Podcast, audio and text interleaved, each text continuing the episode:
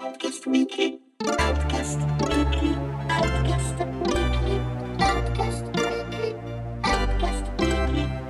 Amiche e amici di Outcast, ben ritrovati. Eh, io sono Alessandro De Luca, con me oggi c'è Francesco Tanzillo Buon pomeriggio a tutte. e siamo qui per il- la nuova puntata di Outcast Weekly, il, sol- il nostro consueto appuntamento settimanale con le notizie, gli eventi, i video, quello che c'è stato, quello che è successo nella settimana videoludica appena trascorsa.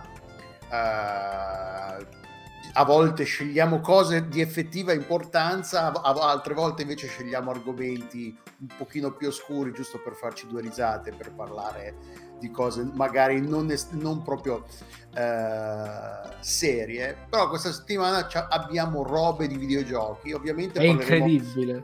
Non si Eh. parlerà di politica nella prima ora di videogiochi. Vi di- di avvertiamo Outcast perché l'angolo della gente del merda con cui di solito concludiamo, chiudiamo le, la- le puntate è interamente dedicato a roba che ha a che fare con gli NFT purtroppo. Cioè, E- purtroppo è, è- è- è il- purtroppo è la- l'argomento principe dei videogiochi, in, eh, volenti o nolenti, perché insomma è, è- cioè, è un po' l'argomento principe nel mondo della, della tecnologia, se vogliamo. Eh, perché Sì, attualmente eh, siamo ufficialmente entrati nella discussione che diciamo che la terza era dell'internet si sta polarizzando intorno a queste che sono blockchain, cripto, blockchain, NFT, esatto. tutto. Che indovinate è esattamente come la seconda, quindi solitamente finirà in mano alle solite persone che ne faranno un monopolio e si arricchiranno a sbafo sopra i soliti quattro disgraziati che cercheranno di andarci su, di non andarci in perdita per capirci. E- però cominciamo, l- apriamo la puntata con, con due cose che io confesso di non aver guardato, che sarebbero i video, c'è stato lo State of Play eh, di PlayStation la settimana scorsa, che Esatto, durato ci sono stati due, circa. ce ne sono stati due, uno su uno se non sbaglio proprio mercoledì mentre eravamo occupati con la registrazione del Ah, sono stati due del- separati, esatto. ok. E poi giovedì ne ha fatto un altro. Se non sì, era giovedì ne è uscito un altro. Comunque Che stava registrando stata- Crazy, il, il podcast su Crazy, cioè eravamo anche in diretta se non ricordo male, no? Mm, No, la No, settimana scorsa con, con le under. No, io ho pisciato sulle under perché era effettivamente i giochi degli amici, dell'Amiga sono un poco deep anche per me, quindi non riesco a, a giocarli con, con facilità. Però sono riuscito a guardarli perché mentre con un occhio guardavo Sanremo, con l'altro guardavo lo State of Play di, su Ghost to Wire Tokyo. Che non che mi interessasse nello specifico, però oh, ci sta una roba che buttano fuori della roba, vediamo un po' che aria tira, che mi interessa sempre. Ok, Vorrei vai, io non li ho guardati, E- quindi eh, il palco allora, tuo. Eh, inizierò con quello che ho, recu- che ho visto, diciamo, in diretta, e poi perché Gran Turismo l'ho recuperato in un secondo momento. E allora, Ghostwire Tokyo, per farvi capire, allora è, è un po' di quelle robe fumose che non si capisce un poco dove arrivano, cosa fanno, cosa vogliono fare, e sostanzialmente è, è una roba strana. Per capirci, a me ha ricordato tantissimo come meccaniche più che come design complessivo del gioco un immersive sim di Arcane. In più ci sta un, un complicatissimo sistema di combattimento basato su- sulla magia e quindi vediamo po- posizioni delle mani che fanno schemi di incantesimi e è sicuramente affascinante dal punto di vista del gameplay perché la domanda che mi veniva mentre stavo guardando sta roba era ma come cazzo fai a dare tutti questi comandi con questa velocità? Cioè sono proprio curioso dal punto di vista di come si muove meccanicamente più che dalle sue effettive cioè più che dalla effettiva fattibilità della cosa. Tra l'altro, Kenji Kimura di sono Tango Games Work esatto. Se non sbaglio, su, ma, ma potrei sbagliare, sono quelli che facevano Evil Within, che altra roba che ho letto recentemente è una e doveva essere un terzo Evil Within, soltanto che come è accaduto per altre serie di successo come Resident Evil che ha dato origine a Devil May Cry, per un fatto e per un altro, per il glitch dei, della gente che rimaneva sospesa in aria quando veniva colpita, uh, prendono e decidono che questo qua deve essere un'altra roba. Ora, eh, si parla di questa invasione di, di folklore giapponese mh, a Tokyo, quindi Ghostware Tokyo, quindi probabilmente questo. Sembra tutto ciò comandato da queste entità con la maschera che, di cui non si sa che vola sostanzialmente. Essere l'unico sopravvissuto in mezzo a tutto questo disastro e c'ha questi poteri magici. Fino a qui roba fumosa giapponese un po' fuffa. Dal punto di vista tecnologico Uh, sembra un po'. La premessa indietro. sembra una roba alla Venom, mi sembra praticamente. E anche perché, tipo, probabilmente sarà posseduto da qualche roba che. Sì, ma proprio nel video che, sto, che ho visto adesso amico. gli sta proprio dicendo se, se, se, abbandono il tuo corpo sei fregato, sei, sei finito. Ecco. Quindi cioè, è una roba alla, alla Venom. Sì, diciamo queste, con, queste entità che entrano in contatto con l'umano, perché vedi, è arrivata sta nebbia, ha abrasato tutti, però sosta- è lui l'unico sopravvissuto. È, è, strano più che altro per un paio di motivi. Il primo è la scelta della prima persona, un po' perché, perché poi tutto il resto del gioco è fatto con, firma, con filmati in terza. Cioè, è come se eh, a me queste due cose non mi convincono particolarmente quando capitano, perché preferisco che tu hai fatto una scelta e la porti avanti fino in fondo e anche dal punto di vista narrativo la, la cosa che mi stai raccontando continui a raccontarmela in prima persona. Questi cambi di prospettiva mi fanno un poco cioè non so, mi, mi, come se mi evidenziassero una sorta di incapacità a raccontare la storia del gioco che vuoi raccontare attraverso la prima persona quindi devi per forza sporta- spostarti sulla terza. Fatto sta... Allora, eh, però a piace... livello, se, se, fai in terza persona permette più a livello registico, più creatività, no? la, diciamo eh... brutalmente la telecamera mm. è più libera, poi puoi spostarla dove vuoi, puoi lavorare più a esatto. livello registico. È sul... per questo che ti dico che è una incapacità sostanzialmente narrativa di farti vedere le stesse cose, però in prima persona. Quindi per forza fare questo scambio che diciamo non è una scelta che io personalmente gradisco molto. Però è chiaro che la terza persona ti permette di fare delle cose interessanti. Ecco, qui vediamo quella che secondo me è la parte più figa, ovvero la parte onirica dove non si combatte. Quella che sostanzialmente sono figlie di, di diciamo di quella wave horror nata con PT e che poi si è andata ad arenare perché da PT perché PT non, ha, non, è, non, si è poi concretizzato come idea di gioco, ma che comunque si è sedimentato in tantissime altre cose, non ultimo lo stesso Returnal che aveva delle fasi ambientate nella casa, nei ricordi che erano per me mettevano una strizza assurda Mm-mm. perché erano, erano, perturbanti, erano curiosi, ho detto che cazzo sta succedendo, cioè quindi erano abbastanza fighe. Qua invece ho detto il sistema di combattimento tramite magie è curioso più che altro è che abbiamo visto, appena visto a schermo una eliminazione tramite le carte che vengono utilizzate, cioè i sigilli, che, che potremmo definirli sigilli, che vengono utilizzate solitamente per tenere lontano il male al di, al di fuori dei tempi. Quando vai in Giappone dicono e, e, ti prendi il souvenir, dice questo per tenere i, i, gli spiriti maligni la cattiva lontano. Esatto, fuori dalla stanza devi metterlo fuori sulla porta che invece se lo, se lo sbagli a mettere è come se li tenessi dentro. Cioè, è chiaro che il folklore horror, il folklore giapponese è molto presente, probabilmente rappresentato anche in maniera affascinante.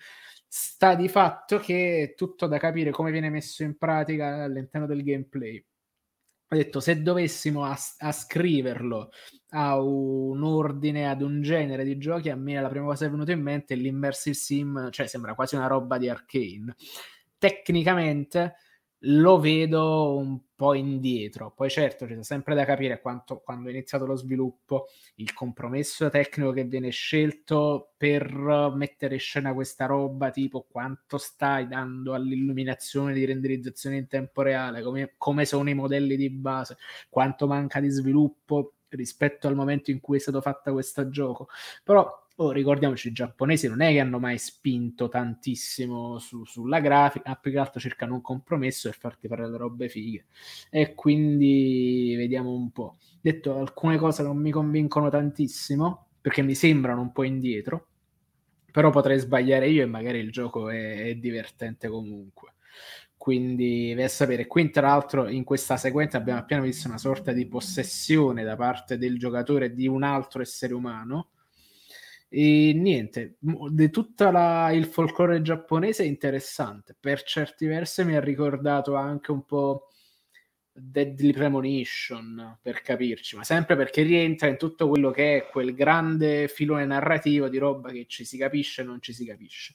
Nella sequenza che sta appena passando a schermo, invece, vediamo un, cioè una sequenza dove, dove, passano, è quella che mi ha particolarmente incuriosito, dove passano diversi incantesimi ad una breve distanza l'uno dall'altro, senza però, diciamo, un eh, senza che a schermo comparisse qualche elemento che mi desse l'impressione di un cambio di cosa. Abbiamo visto il blocco del tempo, blocco del tempo, un freeze dei nemici che ha stoppato tutti, una specie di colpo secco che li ha eliminati e poi un laccio tipo Doctor Strange per capirci. Mm.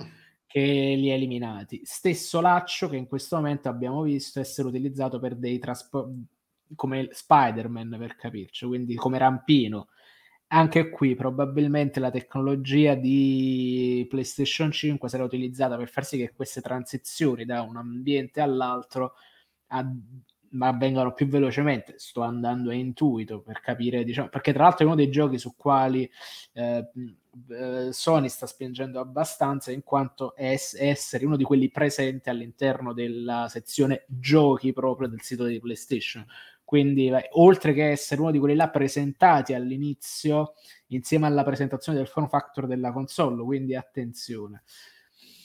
Diciamo che mh, mm, per quello che si è visto, ancora nient'altro se non questi cristalli che rilasciano i nemici, perché c'è un sistema di progressione uh, simile RPG che ormai è, in, è, indispensabile a qualsiasi gioco che voglia, diciamo, che presuppone questo tipo, ecco, qui in questo momento è comparsa a schermo una specie di ruota delle armi, quindi diciamo è interessante vedere queste transizioni, però mh, gli effetti luce sembrano abbastanza fighi e sembrano abbastanza incasinati, i particellari un po' banalotti, però niente, eh, abbiamo visto una palla di fuoco. Detto, è curioso, cioè sono curioso perché più che altro Tokyo è sempre un posto splendido da visitare e se questa città effettivamente è fatta abbastanza bene, non soltanto nei suoi luoghi iconici, ma anche nelle parti, tra virgolette, più per, più per civili, potrebbe essere anche carino soltanto camminarci. Poi vabbè, ci sta la gente senza testa che devi brasare con gli incantesimi, che quello là lo lascio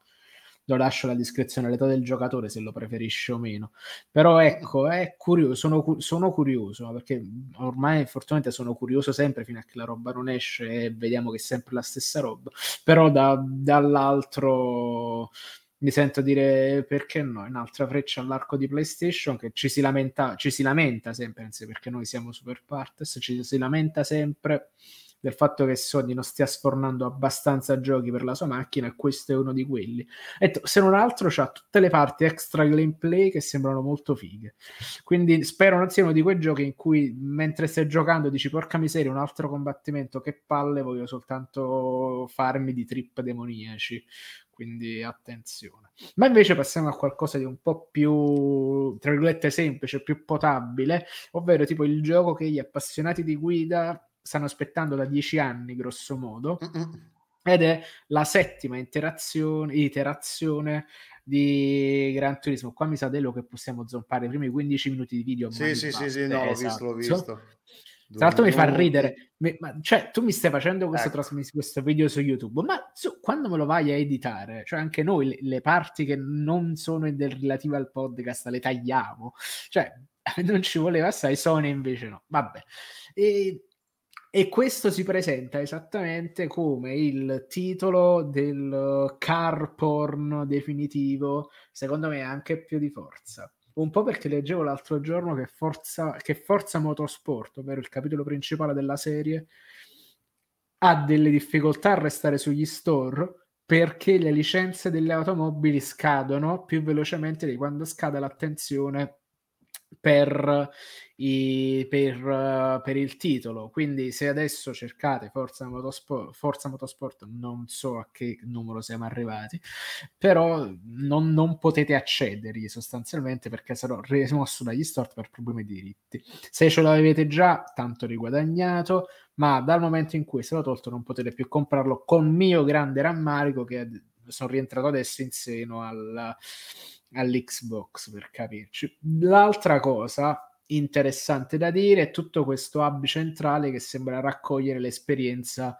di forza, di, eh, di forza, pardon, di Gran Turismo, una mappa del mondo dove sono sostanzialmente evidenziati gli eventi, le fotografie, il fotoritocco che, che richiede di fare, che, ti, che puoi fare con la macchina. Ora, Pure questa è una scelta di hub particolare, un po' curiosa per quanto mi riguarda, però mm, cioè, che sembra quasi le città incantate che fai con uh, SimCity, per capirci. La cosa che trovo adorabile invece è che a differenza della serie, eh, della serie tra virgolette rivali di Forza soprattutto Forza Horizon, che ti mette subito in mano ti, macchine abbastanza forti, la prima cosa che, ti, che fa fare questo Gran Turismo è farti partire con le auto di merda, che è la mia cosa preferita in assoluto, perché a me non mi interessa di guidare il super bolide, cioè non mi, non mi diverte, anzi io apprezzo di più la simulazione con un'auto che teoricamente conosco di cui co- conosco i, le, le, le, soluzioni meccaniche.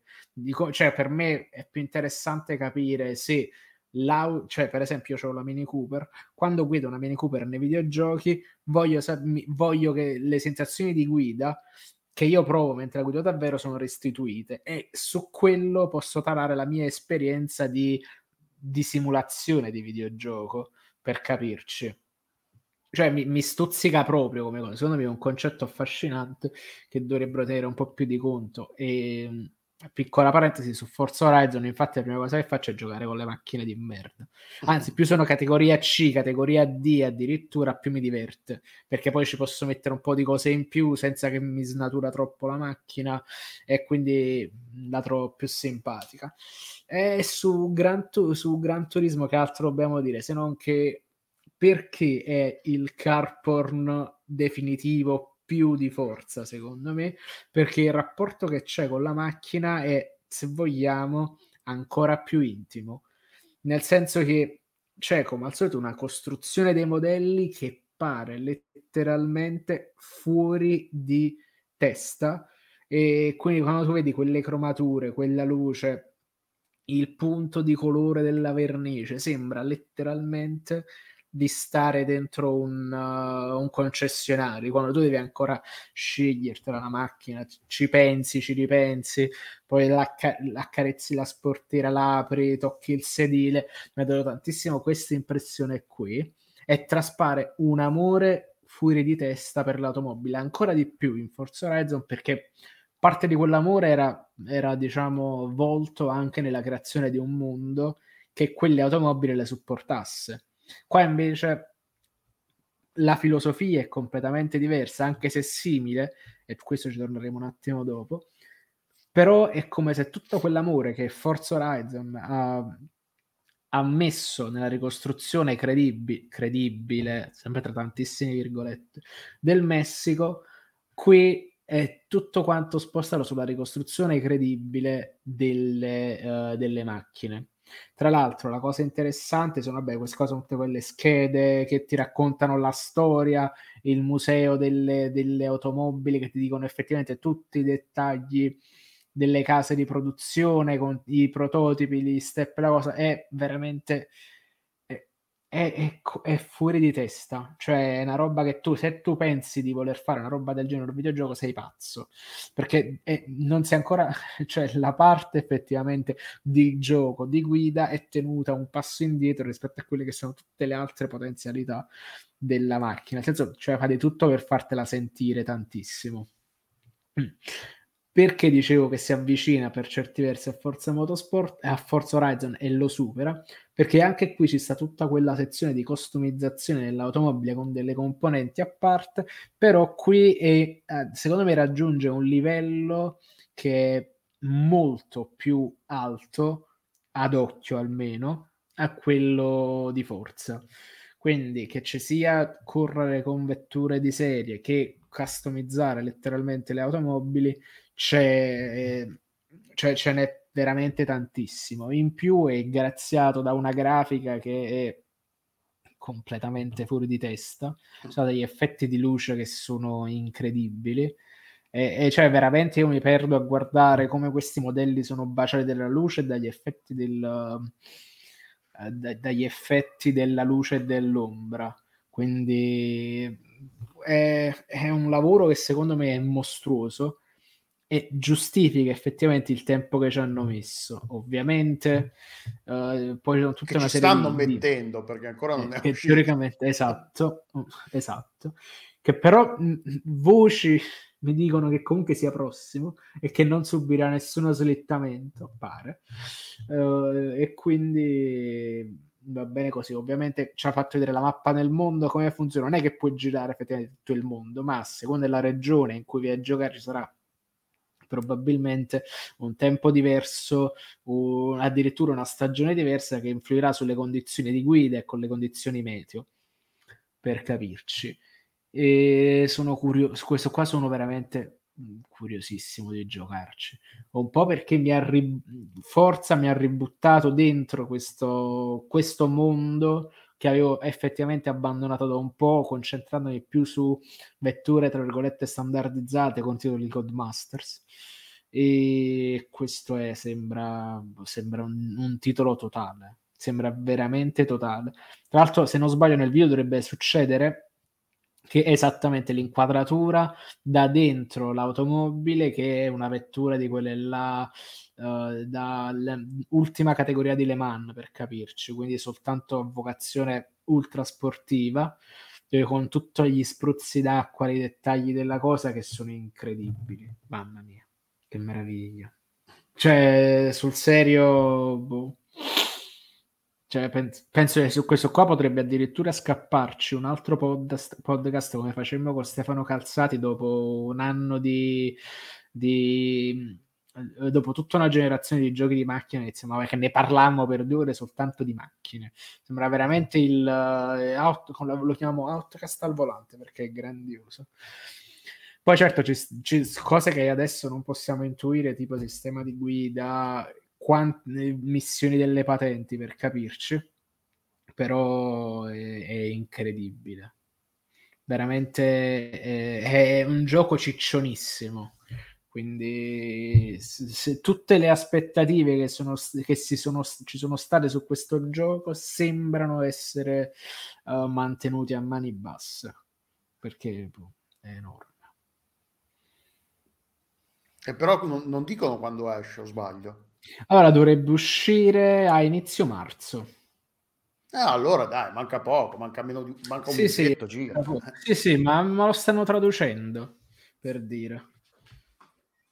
Vediamo subito. Gran Turismo 7 data. Perché Ghost, Ghostwire esce marzo. il 25, mi ricordo. Sempre di marzo, esatto, il 25 marzo. O l'ultima settimana di marzo. Questo esce il 4 marzo. Vabbè, in contemporanea sì, meno di un mese oggi è l'8 quindi figura sì, sì, meno di un mese e tra l'altro febbraio è un mese corto quindi attenzione quindi meno di meno di un mese e quindi sì beh sì eh, io non sono non essendo appassionato di macchine non, non avendo neanche una PlayStation 5 quindi il mio interesse per Gran Turismo 7 è relativo, però sì. Questo sono quasi certo esca anche su PC, magari no, piattaforme soltanto In... PlayStation 4 PlayStation 5, ma mai dire mai, mai dire mai. Soprattutto magari tra un annetto escono, escono tutti, esce Forbidden West, che tra l'altro Forbidden West, ricordiamolo, esce tra una decina di giorni. Perché esatto. Esce e 14 se non sbaglio. Ah, 14, quindi è una settimana. Ma vediamo subito, vediamo subito. Sì, sì, eh, sto febbraio l'abbiamo detto, sto febbraio è il nuovo novembre, sta, uscito, sta uscendo e uscirà una marea di una tonnellata di roba, perché esce Uh, esce Forbidden West, esce lo Stark, è uscito Dying Light 2. Allora, letteralmente tra dieci giorni, il 18, confermato 18. Poi esce Elden Ring, esce Witch Queen dell'espansione di Destiny 2 e sicuramente altra roba che, di cui mi sto dimenticando. Però sì, una tonnellata quindi, di roba a cui giocare. Adesso voglio vedere la prossima persona che tra sei mesi si lamenta, eh, ma non stanno uscendo giochi e dove la next gen lo meno sotto casa. Il problema sì, si può argomentare che ne escono troppi tro- tutti insieme, poi magari per mesi non ne esce nient'altro, poi ne escono Ma in realtà però, boh. quello boh. fa bene al giocatore, che così uno lo compra bello, ah, distinto e dice li spende contenti quei soldi. Gli altri invece si li prendi scontati intorno, qualche mese dopo. Prendi tipo scontati. io Dying Light lo prenderò scontato più avanti, probabilmente Dying Light 2. Sì, assolutamente. Me lo devono portarmelo con le orecchie perché a me gli zombie fanno cagare in mano. A me già mi mette in mano roba che devi saltare, gli zombie che ti arrivano la notte, cose così, e io va, va, vado in ansia, non è proprio la mia tazza di tè. Quindi è proprio con la cosa dice, vabbè, ci sta da parlarne, parliamone, però è troppo ansiogeno per me. Però sì, alla fine è, giusto così, tutti, tutti insieme e poi uno se li sceglie quando vuole e quando escono con i saldi. Per cosa tra, tra due mesi ci sarà quel 20% di sconto e invece di pagarlo 50, se 70 o 80 lo paghi 50. Quindi come Calcaterra insegna. E come Calcaterra insegna. E dov'è qua? Spegni schermo. Ecco, siamo tornati noi in, uh, a, tutto, a, a, schermo pieno. Non ho chiuso StreamYard. No, non ho chiuso StreamYard. No, non hai chiuso StreamYard. Se no cadeva tutta, tutto la, il castello di carte. E... No, perché attenzione, StreamYard a un certo punto, anche se sei fuori per un'ora, come è capitato durante un famoso podcast su Alan Wake, uh, StreamYard fun- continua a funzionare. È una pazzeria StreamYard. Ah, ok, bene, meno male. Uh, par- passiamo al prossimo argomento che è, uh, c'è stato, come sapete, la settimana scorsa c'è stato l'annuncio, l'ennesimo annuncio bomba dell'acquisto da, dell'acquisizione da parte di Sony di Banghi. Uh, e nella, nella settimana che, che, è seguita ci sono stati vari approf- approfondimenti, vari sviluppi, novità e cose eh, che sono saltate fuori eh, le, e appunto mi sembrava giusto, ci sembrava giusto tornare, tornare a parlarne un po' per appunto vedere che cosa è saltato fuori nella settimana che è seguita. Eh, la prima cosa è che um, ci, c'è stata una conference call o comunque una presentazione agli, inve- agli investitori di Sony da parte del CFO, CFO che è il Chief Financial Officer, quindi il, il, probabilmente sì. l'amministratore delegato, eh, diciamo il capo della sezione finanziaria diciamo, della, di Sony, Hiroki Totoki, che fa, cioè, a, a, a, a, leggerlo non sembrava, però a dirlo ad alta voce mi fa ridere. Comunque, Hiroki Totoki. Eh, che ha, ha, fatto varie dichiarazioni agli investitori a proposito a, a proposito appunto della, di questa acquisizione, ha detto che non è solamente un'acquisizione che aveva l'obiettivo di portare sotto mar, l'ombrello Sony, diciamo il marchio Sony, Banghi e Destiny 1 e Destiny 2 e la, la nuova IP che è attualmente in sviluppo presso gli uffici di Sony, ma era anche e soprattutto anche eh, un'acquisizione con l'obiettivo di acquisire tutto il know-how tecnologico che Banghi ha per quanto riguarda la, il lancio, la gestione, il mantenimento dei giochi eh, di cui, come abbiamo detto, i games as a service. Visto, Sony non ha una presenza molto forte in questo no. settore del mercato. Anzi, loro per sola... dichiarazione, eh, per dichiarazione loro facevano no, ma tanto a noi questa roba game as a service non ci interessa perché noi siamo focalizzati al momento sulle esperienze, su esperienze single, single player. player. Quindi, come al solito, quando parlano questi capoccia, prendete sempre con grano salis per capirci. E quindi sì, uno degli obiettivi era appunto portare in Sony, acquisire tutto questo know-how tecnologico che, che permette di saltare, diciamo, la fase di acquisizione di talenti, formazio- eh, creazione de- degli studi uh, specializzati in questa cosa.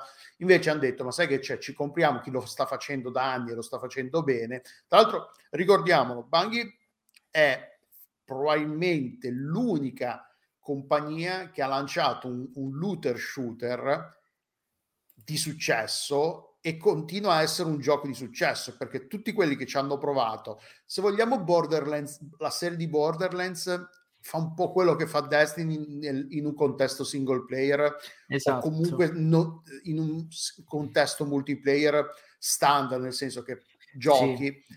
La gente entra nella tua partita, tu entri nella loro partita, però non c'è un, un universo persistente, sempre esatto. online, non ci sono dei server cui, su cui entrare Bungie... È letteralmente il diablo degli sparatutto esatto. in prima persona.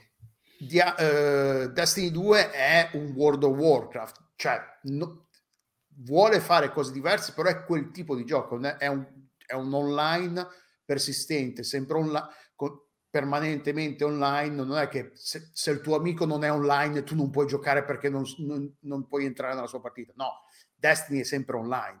Ed sono gli unici che hanno lanciato un gioco che continua ad avere successo perché The Division ci ha provato con ah, The Division funziona ancora però non cioè chi se lo incula? The Division diciamocelo. Eh, ci ha provato Anthem ed è stato un disastro su tutta la linea tutti quelli che ci hanno provato hanno avuto magari sono... succe- successo all'inizio ma poi come, ci hanno pro- com- come velocemente sono saliti in cima alle classifiche, altrettanto velocemente ne sono, sono spariti dalle classifiche. Quindi Banghi ha, nel, ha un, un, curriculum di tutto rispetto sotto questo punto di vista. Eh, tra l'altro poi eh, abbiamo una marea di articoli su questo argomento, perché poi ci sono... Ehm, Un'altra cosa, un'altra cosa che è stata dichiarata durante questa intervista, questa, questa dichiara- questo incontro con gli investitori è che adesso Sony, in seguito a questa acquisizione, ha in programma di lanciare una decina di giochi live, uh, live service entro il 2026. Ora, è difficile sapere se volevano lanciarli e hanno pensato di acquisire Banghi o hanno detto acquisi- acquisiamo, eh, prendiamoci Banghi, poi ma sai che c'è, potremmo fare, quindi non si sa bene se è venuto prima l'uovo o la gallina, diciamo, però la questione è che ovviamente questa acquisizione dà a Sony una, a livello strategico una, una serie di, di opportunità nuove che prima non avevano. Esatto. Cioè, proprio tutta quella serie di potenzialità che possono innescarsi che sono affascinanti. Per esempio, la struttura di Destiny, grosso modo, non è tanto rivoluzionaria perché stai sparando in prima persona e ci sono le classi e, fai le magie. No, è rivoluzionaria come quel mondo è stato reso persistente. Cioè, total, pensandoci un attimo, cos'è che differenzia Destiny da Halo? A un certo punto Halo non c'era nemmeno tutti i potenziamenti. I potenziamenti sono roba che è stata entrata con, è entrata con Halo Reach, che è stato il canto del cigno, se vogliamo, di, di Bungie in Microsoft, che ha lasciato questa cosa lì ed è stata raccolta poi dai 343 Industries immaginiamo soltanto le potenzialità che può avere magari con dei giochi che ha in cantiere Sony e per completarli ci stanno mettendo magari una parte fatta da live service fatta bene organizzata dai titoli di Bungie.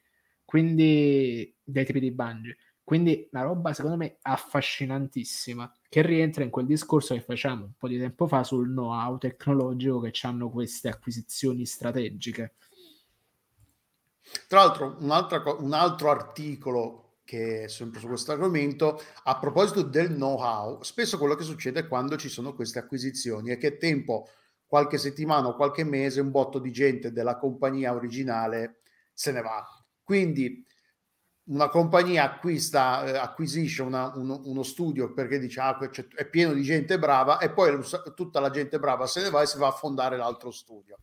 In esatto. questo caso pare che Sony abbia, eh, dedicato, abbia messo da parte 1,2 miliardi di dollari per il, la conservazione, diciamo, per fare in modo da, da investire in Banghi e da probabilmente da i, da, da, dedicare agli, agli, aumenti di stipendio degli, uh, dei, dei, dipendenti di Banghi per, per, evitare appunto che ci sia questa fuga di cervelli dalla compagnia che hai appena acquisito. Cioè, quindi, che è una mossa che non, cioè, non so se lo, non è una mossa che viene uh, pubblicizzata spesso nel senso che normalmente non si, non si viene a sapere questa cosa.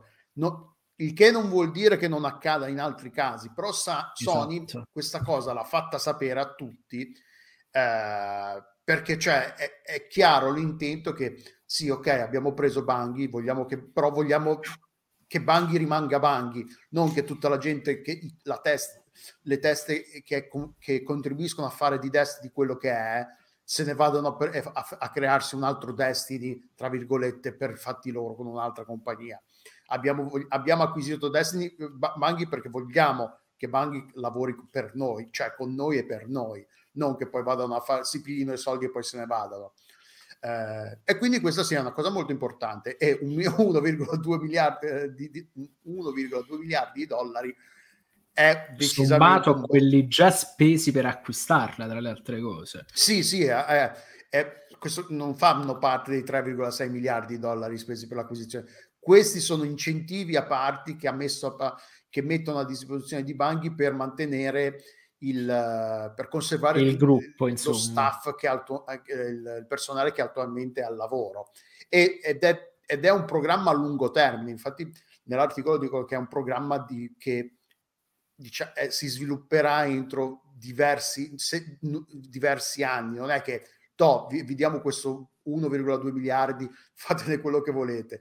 No, è appunto un programma a lungo termine che probabilmente avrà anche a che fare col, con l'acquisizione di nuovo personale, ingrandimento degli studi e, e tutto il resto. Tra l'altro, altro, a, altra cosa da far notare a questo, sotto questo punto di vista è che una notizia che è passata un po' sotto, che non ci hanno fatto tanto caso perché è una roba di quelle che come, come al solito qualcuno ha guardato su LinkedIn e ha notato che una persona ha cambiato lavoro su LinkedIn e appunto è successo che Destiny Bulletin, che è il, un, Twitter, un, Twitter account che segue queste cose, ha notato che eh, Derek Tsai, de, eh, Derek Tsai è entrato a, a lavorare in, de, in, uh, in Banghi perché è interessante? Perché Derek Tsai era il, il director, era director in Riot Games per mm-hmm. il reparto che si occupava della creazione degli, dei corti eh, animati di League of Legends. E adesso il titolo, il, titolo di, il, il, il ruolo che ricopre in, in Bungie è capo dello sviluppo per l'universo transmediale di Destiny, quindi film, tv, animazione e libri. Come, ed era una cosa che era saltata fuori, qualcuno in, uh, in, chat l'aveva detto, però ne avevamo detto anche noi, che appunto mm-hmm. era facile immaginare che l'acquisizione di, di Banghi portasse al, all'espansione del, del marchio Destiny al di fuori dei videogiochi, quindi appunto esplorare la possibilità di farne film, di farne serie tv, eh, eh, cartoni animati, fumetti, libri e quanto chi ne ha più, ne, ne ha più eh, creazione di quals, boh, non so, magari anche a, a, a, uh, libri audio, cioè l'immaginazione, l'unico limite è l'immaginazione come si suol dire in questo caso. Sì, allora, ero un po' scettico al riguardo, però effettivamente si è concretizzata questa cosa, quindi tanto di cappello a chi ci ha visto lungo. Um, allora, come al solito, non sono sicuro che senza queste capacità tecniche, sì, sarebbe, senza queste, diciamo, questo anche questo know-how da un ex Riot, sarebbe potuto avere lo stesso effetto, perché per me Arcane, e lo dicevamo anche nel podcast sulle serie TV, che tra l'altro era la quinta serie preferita di Ugo quest'anno.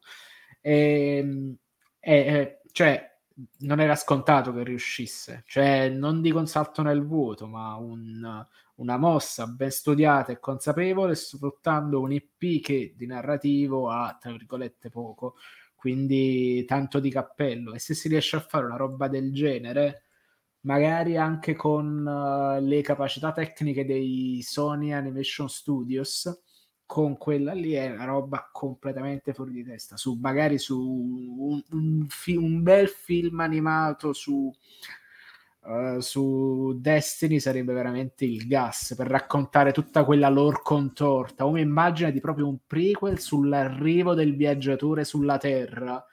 Cioè, una roba incredibilmente affascinante. E, ehm, quindi sì, cioè, come spesso accade nel mondo dei videogiochi, c'è, c'è un sacco di lavoro dietro le quinte eh, per la creazione del, dell'universo di gioco su cui si basa tutto l'impianto narrativo di quello che poi vediamo a schermo.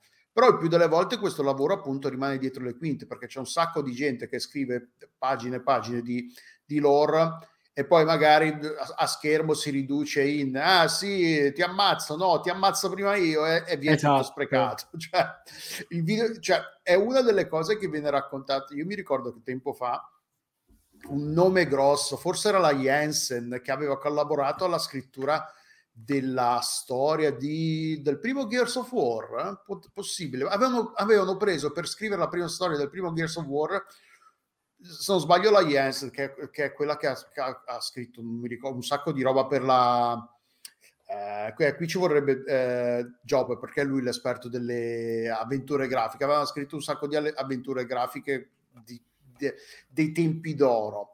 E avevano preso questo forse. nome grosso a scrivere la storia. Quindi dice ah madonna la storia di Gears of War allora sarà una figata poi, dico, che poi in realtà War... è un po' a grana grossa, voglio dire. Era una cagata. E poi l'avevano esatto, intervistata e le avevano detto, eh, ma com'è la tua storia? Sembra... E lei ci fa, io ho scritto la storia, ma poi come la raccontano sono cazzi cioè, loro, cioè, giustamente. Cioè, come si mettono lì a raccontarla, come, la, eh, come, creano le scene, a cosa decidono di dare più importanza piuttosto che un'altra. Al, al tempo, questo si parla cosa Gears of War, cosa ormai 15 anni fa. Eh, Gears of War sì, era tipo il 2006. Esatto.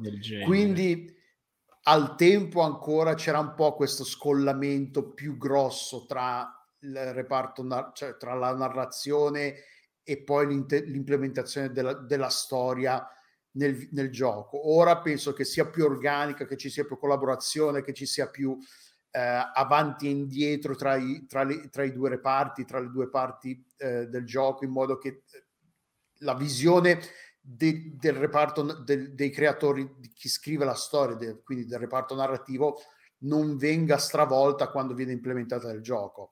Uh, però sì, spesso c'è una tonnellata, Destiny c'è una tonnellata di roba che è nascosta nelle varie robe scritte che ci sono nei vari menu, nelle, nelle note, nei diari e tutte queste cose qua. La lore. La lore, quindi sì, cioè io sono uno di quelli che non legge nei videogiochi, nel senso se me la racconti a voce va bene, ma, va bene, ma se di mettermi a leggere centinaia di... cioè per, il videogioco per me è una roba interattiva, quindi se voglio leggere un libro, prendo tell. un libro e mi leggo un libro.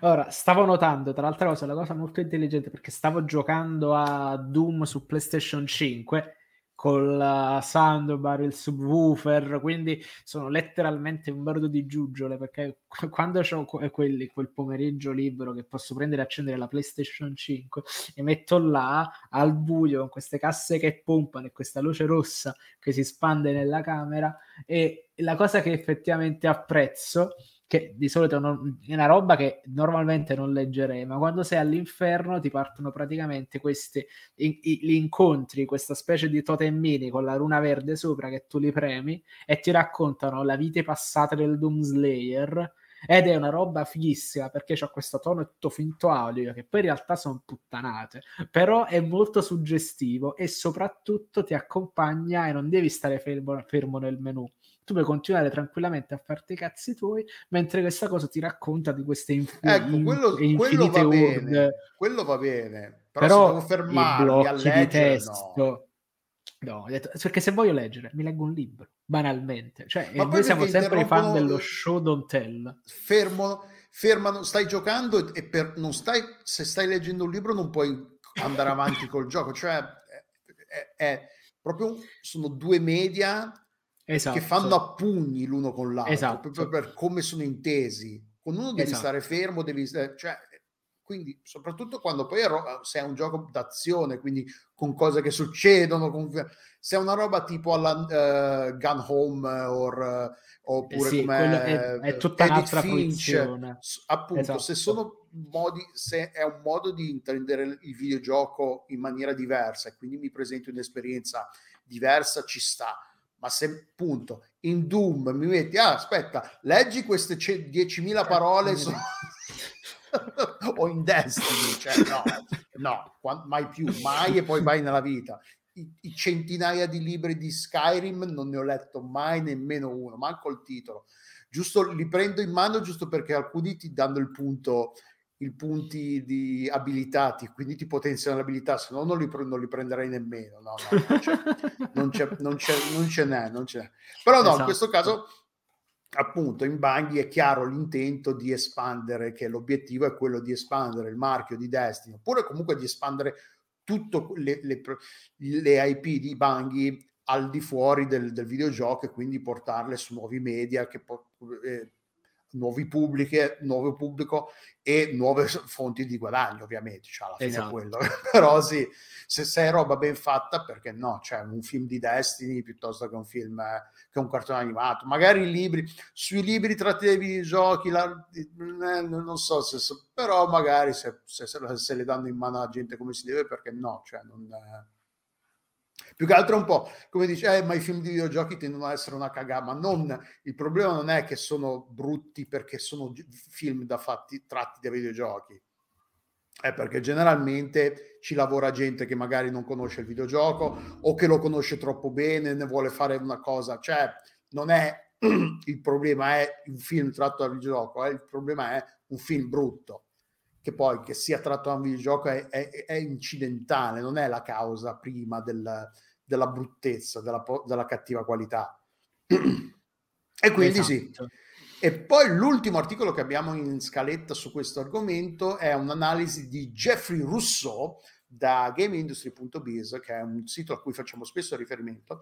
È una, una lunga analisi sul fatto che eh, secondo va- ci sono- è un'analisi di Jeffrey del- della- dell'autore co- eh, col contributo di vari esperti del settore che non probabilmente questo qua è solo queste, con- queste acquisizioni sono solo l'inizio di una nuova tendenza che non è ancora arrivata alla fine quindi probabilmente ce ne saranno altre nel, in futuro di dim- le dimensioni di queste acquisizioni è difficile prevederle perché magari nel caso di Activision Blizzard è stata un po' la, come si dice la tempesta perfetta perché era la crisi della società eh, a livello di immagine a livello e di conseguenza a livello di, di introiti che ha dato la possibilità a Microsoft di acquisirla senza eh, incontrare troppa resistenza. Diciamo che ha tolto le castagne dal fuoco alla dirigenza di, di Activision eh, hanno detto ma sai che c'è? Ma sì sì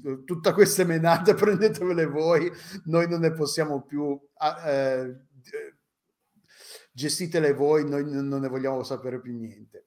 Eh, quindi è, difficile immaginare chi sarà, pro- chi sarà la prossima quale sarà la prossima acquisizione però sicuramente ce ne saranno là altre. Quello un altro argomento un altro aspetto della questione è che il rischio è che appunto eh, queste acquisizioni, co- queste consoli- conso- cons- ah, consolidazioni, consolidazioni portino a una, a una ma- minore varietà di, di prodotti, eh, di videogiochi prodotti e quindi di ma- minore varietà sul mercato, ma anche una maggiore difficoltà da parte dei, delle entità più piccole di, di ritagliarsi un mercato, una porzione di mercato do- dominata dai grossi, dai grossi nomi che, che- che si mangiano tutto, quindi che ci sia, sarà più difficile per le realtà più piccole ritagliarsi uno spazio. Uno- cioè, non devono necessariamente fare decine e decine di milioni di, di, di videogio- di copie vendute tutte le volte, però se la gente compra solo titoli grossi prodotti da, da entità grosse, è difficile magari che gli avanzino dei soldi appunto per le, per le realtà più piccole, questo è un po' difficile. Ehm, Anche se per esempio l'altro giorno, come, come, ci ricordava il meme, il fatto, sì, giochiamo sempre gli stessi titoloni grossi, ah, settimo, rang, settimo uh, livello su, di, di, prestigio su Call of Duty, l'altro giorno ho preso tipo Blasphemous che stava in offerta, mm-hmm. quindi cioè che, che invece quel giochino indipendente indipendente, sì, indipendente, che ricorda i Metroidvania che senza il, le lezioni di giochi 2D di Maderna non, non ci avrei mai messo le mani. Quindi, ripeto, c'è, c'è, secondo me c'è una circolarità e secondo me comunque non è vero che chi compra giochi grandi poi non gioca giochi, non compra anche giochi piccoli. Secondo me c'è una sorta anche di, di ciclicità nella vita e quindi a me mi gira di prendere e giocare a Doom, ma magari domani ho il momento intimista uh, su un fatto così, è una questione di cicli della vita. Quindi de- tre settimane fa non facevo altro che giocare a GDR, mi sono dovuto prendere una pausa perché era andato in overdose da Final Fantasy VIII, per capirci. Quindi secondo me sono, allora, queste statistiche soltanto economiche, per quanto sono, siano dati comunque affascinanti, non valutano quello che è un sentiment emotivo generale che molto spesso svincola da queste che sono logiche di mercato in senso stretto. Non so poi tu come la vedi al riguardo. Boh, non lo so, io non, sono sempre un po' questi analisti, queste analisi si basano sempre su non, c'è stato il periodo in cui Pacter, non so che se te lo ricordi, che è quello di Michael Pacter, che era sul, sempre a, a, una volta a settimana, se non più di una volta a settimana, ne sparava una. Ogni tanto ne azzeccava, ma spesso diceva cagate o diceva anche ovvietà. Uh, il problema è che spesso queste analisi si basano un po' sul nulla, cioè non lo chiedono a noi perché non abbiamo, non lavoriamo per queste compagnie, però spesso dicono cose che potremmo dire che tranquillamente anche io e te con un, una, una, conoscenza minima di base del mercato dei videogiochi, nel senso che giochiamo ai videogiochi, vediamo esatto. come vanno le cose, te lo possiamo un po', possiamo un po' tirare a indovinare dove andranno le cose.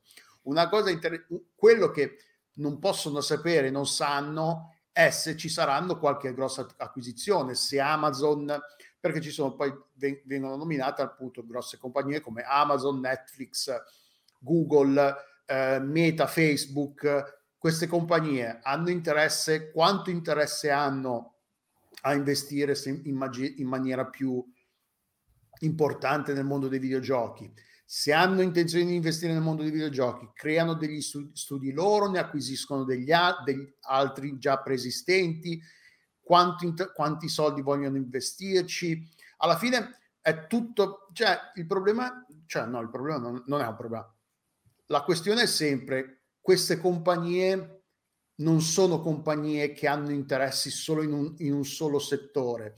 Quando ci sono compagnie come Microsoft che fanno mosse del genere e che espandono il loro potenziale eh, in altri mercati, vanno a rosicchiare mercato che è, di, che è dominato da altre compagnie. Quindi, tipo, se Microsoft comincia a produrre serie TV, può andare a, a, a rosicchiare quote di mercato a eh, Amazon con Amazon Prime, Netflix. Ecco. Quindi Netflix e Amazon a loro volta si muovono per ri, magari rosicchiare mercato a Microsoft in altri settori. È tutto un gioco, cioè alla fine morissero tutti, a noi non ci cambia un cazzo, cioè sono tutte compagnie del merda che fanno un botto di soldi e a noi non ci entra niente in tasca, però a livello eh, finanziario e di, di, analisi è interessante vedere queste mosse, come reagiscono altre entità grosse che magari non hanno interessi particolari nel mondo dei videogiochi, però queste mosse creano entità sempre più grosse che sono potenzialmente rischiose, tipo quando Facebook si prende, si compra Instagram, si compra WhatsApp e dici ma non, non hanno nulla a che fare con quello che fa col, col, col core business di Facebook, però sono tutte mosse cioè, per espanderlo eh, questo core business. Ci sta anche da capire un attimo qual è il core business di Facebook. Esatto. Perché ormai sì. il core business di Facebook non è collegare le persone, allora che lo fai su Instagram, che lo fai su WhatsApp, che lo fai cosa, teoricamente è quello, ma il punto non è tanto quello, è monetizzare con le inserzioni.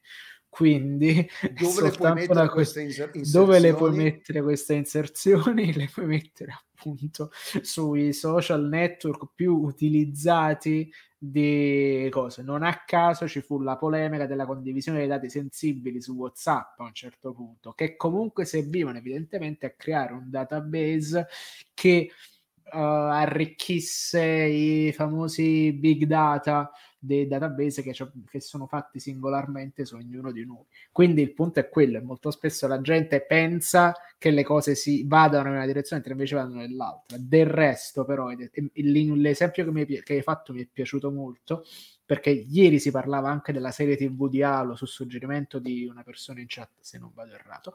E la domanda è quella, concorrenza, cosa? In fin dei conti, e se non sbaglio proprio Phil Spencer una volta disse che loro non sono in, net, in, concorrenza diretta con Sony, soltanto con Sony o soltanto con Nintendo. Ormai tutto quello che passa su uno schermo è in concorrenza diretta con, eh, con Microsoft, che sia questo Netflix, che sia Prime, che sia un altro videogioco, che sia addirittura un, un uh, da zone per dire perché magari ci stanno gli abbonati a Dazzone che sanno che effettivamente su quei giorni della settimana ci saranno dei giorni in cui guarderanno lo sport. Sempre. Infatti è una cosa... È, cioè, è curiosissima come cosa. La, si, son, si, sono resi conto, soprattutto se ne, sono resi conto, se ne è resa conto per prima Microsoft, se vogliamo, e poi gli altri se ne, sono, se ne stanno rendendo conto, se ne sono resi conto dopo.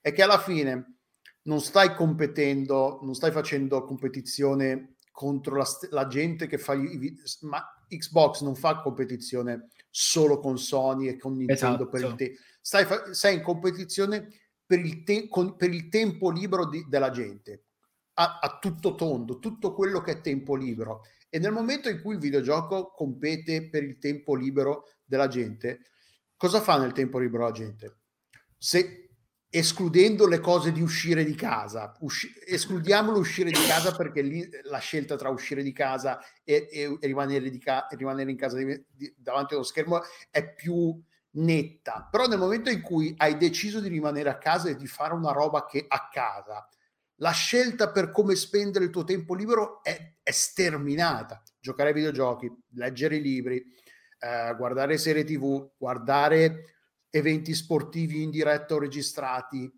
E ne, appunto a quel punto, se entri in questo ordine, l'idea che il, non sei in competizione con Sony perché devi vendere più videogiochi, sei in competizione con chiunque produ- produca intrattenimento.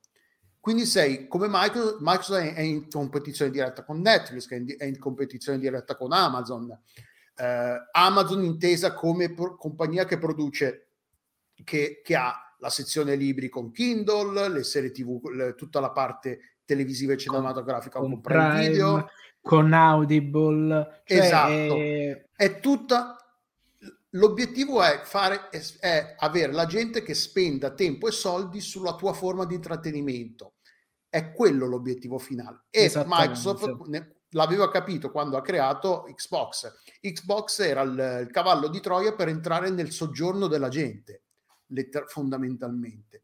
Che poi su quel, su quel cavallo di Troia ci hanno, hanno incominciato a, a, infilarci più roba. Inizialmente erano i videogiochi, poi c'erano i servizi video, appunto. Nel momento in cui tu hai una roba Microsoft nel, nel soggiorno, Microsoft ha accesso potenzialmente ha potenziale accesso al, a te e a, può venderti le sue forme di intrattenimento. È tutto, è, è, la mossa è quella ritagliarsi più spazio possibile nel tuo tempo libero e in, in modo che tu i, so, i, tuoi soldi in eccesso, quelli che ti puoi permettere di, di, spendere in roba non necessaria per sopravvivere e il tuo tempo libero sia dedicato ai prodotti Microsoft piuttosto che quelli a Netflix e Amazon. Anche se non lo, se non, non lo pensi, non è ovvia come cosa, sono tutte compagnie in, dire- in competizione diretta tra di loro, perché appunto producono roba che ci, ci impegna quando non stiamo lavorando. Esatto. E molto spesso, dato che in fin dei conti noi fruiamo roba per parlare di roba, teoricamente che quello è uno strano modo perverso di lavorare a un certo punto. Quindi è, è- è curiosa come cosa. Sì, infatti, Infrid, eh, come sottolinea Infrid, alla fine la mossa più eh, estrema sarebbe appunto, ma sai che c'è? Quelli che decidono, quei pazzi che decidono di uscire di casa invece di rimanere a casa a guardare roba sulla, sulla TV. Ci compriamo un'agenzia di viaggio, ci compriamo Ryanair, così pigliamo pure i soldi di questi qua che decidono di uscire di Che casa. del resto è quello che sta provando, tra virgolette, a fare meta con la gestione del metaverso, Esatto, quella, sì, fine barriera che si assottiglia sempre di più tra reale e virtuale. Invece di uscire di casa, perché non rimani a casa e A ti, ti casa, diamo l'illusione che esatto. stai uscendo di casa? Esatto, E poi va, che bello, guarda, adesso comprati i bicchieri da tiki che ti stiamo vendendo noi, così quella tua merda che ti bevi normalmente puoi bere in un bicchiere, ci metti un ombrello, guarda, è tale e quale alle Hawaii. Ah, Alla fine sì, cioè, inizia, non è, è facile perdere queste perdere la visione di insieme perché magari dici ovvio che le compagnie di videogiochi sono in competizione tra di loro e non sono in competizione con chi fa serie tv però alla fine sì il prodotto il- l'obiettivo è il tempo libero delle persone come lo, come lo riempi. E se è l'obiettivo è appunto vendere roba a chi ha tempo libero. Eh, e tutte queste cose qua, tutte queste mosse qua sono appunto volte a creare prodotti, avere un- un- una linea di prodotti che vada a, a- a potenzialmente coprire i bisogni e, le- e i desideri di più persone possibile. Anche perché poi, appunto, come dicevi tu, eh, la gente, una persona non gioca solo a videogiochi, no- non puoi giocare a ott- hai otto ore di tempo libero al giorno, molto, stima molto ottimistica. Non è che giochi otto ore ai videogiochi, giochi magari due ore le dedichi ai videogiochi, un'ora la gua- guardi le, le- le sintesi delle partite in, in tv, poi due ore le- ci- ti leggi un, pa- de- un po' di fumetti, un po' di libri, cioè eh, e appunto, ci- ma anche tutta- tutte, le, quest- tutte le cose che gli smartwatch, tutte le cose che, eh, che ti permettono di contare i passi, è tutto monetizzare il tempo libero delle persone in tutti i modi possibili e immaginabili. Anche Esatto. magari- in modi che magari a cui tu non hai pensato, però loro ci stanno pensando ovviamente, lo fanno per te e, te la- e ti vendono la roba di cui non sapevi di aver bisogno, ma ne hai ter- terribilmente bisogno nel momento in cui scopri che esiste. Eh, Cioè, lo sai, in effetti è andata un po' così. Io a un certo punto mi sono fatto lo smartwatch di base per controllarmi l'ossigenazione del sangue durante il Covid perché pensavo di restarci secco. Quindi la prima cosa che ho fatto, cazzo, ok, co- prendiamoci uno smartwatch, cioè smartwatch, la bandina. Il fatto poi diventa, è iniziato a essere interessante per il fatto delle notifiche mentre lavoro che non guardavo più il cellulare e lo mettevo silenzioso in un angolo, quindi... Però sono stato anche più produttivo sotto un certo punto di vista, quindi attenzione. Però alla E- fine sì, questa quasi cosa è anche la vendetta per- di Microsoft perché non abbiamo apprezzato il suo modello TV, TV, TV, TV dell'Xbox One. Quindi, ah sì, adesso vi faccio vedere io come non me la guardo più la televisione. mi, mi Cioè, no, alla fine, eh, cose. eh, per noi fondamentalmente non cambia granché, nel senso che alla fine siamo gente che consuma prodotti di intrattenimento in maniera molto eterogenea. Cioè, quando par- io e te per dire, ma anche con Joppe si parla sempre, non siamo gente che ha in comune solo i videogiochi. Eh, abbiamo argom- possiamo parlare di, di libri, di videogiochi, di, di fumetti, di, di film, serie tv, appunto. Siamo gente che di, di prodotti, che prodotti di intrattenimento ne consuma troppi, magari, però ne consumiamo un gran po', un gran bel, una gran quantità di Esatto. tutti i tipi. Quindi, appunto, noi siamo gente, siamo il, siamo per assurdo probabilmente il, il, cliente più difficile da soddisfare per queste compagnie, ma siamo anche il cliente più appetibile, perché appunto potenzialmente ci possono vendere qualsiasi cosa, cioè ci sarà sempre qualcosa che ci interessa che ci, esatto. tra la roba che vendono. Esatto, eh, cioè non, non, ci, non, non, si scappa. Quindi sì, no, eh, è interessante vedere l'evoluzione di, di come queste compagnie da che sono una compagnia di un certo tipo, specializzate in un certo tipo di prodotto, si rendono conto che specializzandosi in un solo in un certo tipo di prodotto limitano enormemente le, i loro potenziali guadagni. Certo, non, non, tutti possono permettersi di diversificare la propria offerta a questi livelli, non tutti hanno i capitali che permettono di spendere 70 miliardi di dollari per comprarsi Activision oppure di comprarsi studi di produzione televisiva queste cose del genere.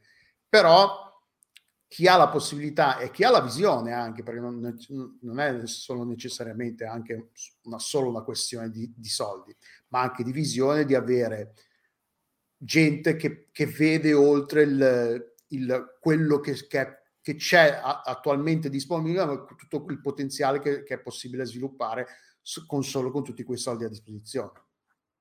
Quindi sì, probabilmente Microsoft probabilmente prima o poi uh, si aprirà, cioè si aprirà? No, però sicuramente stanno guardando alla possibilità di avere anche loro uno, una roba alla Netflix, abbonamenti, video, tutto, ma sicuramente tutte queste compagnie stanno vedendo come espandere il loro business, il, loro core business, offrire quello che funziona offerto da altre compagnie, vedere se lo possono offrire anche loro, un Netflix eh, targato Microsoft, una roba così, Amazon apre in video perché Microsoft non, pot- non potrebbe, non, perché Microsoft non potrebbe fare altrettanto. Cioè. O magari immaginati un domani un'integrazione un po' più stretta con Paramount Plus, che sostanzialmente è, la, è il servizio sul quale uscirà la serie esatto, di Halo. Sì. Quindi, cioè, magari si formano...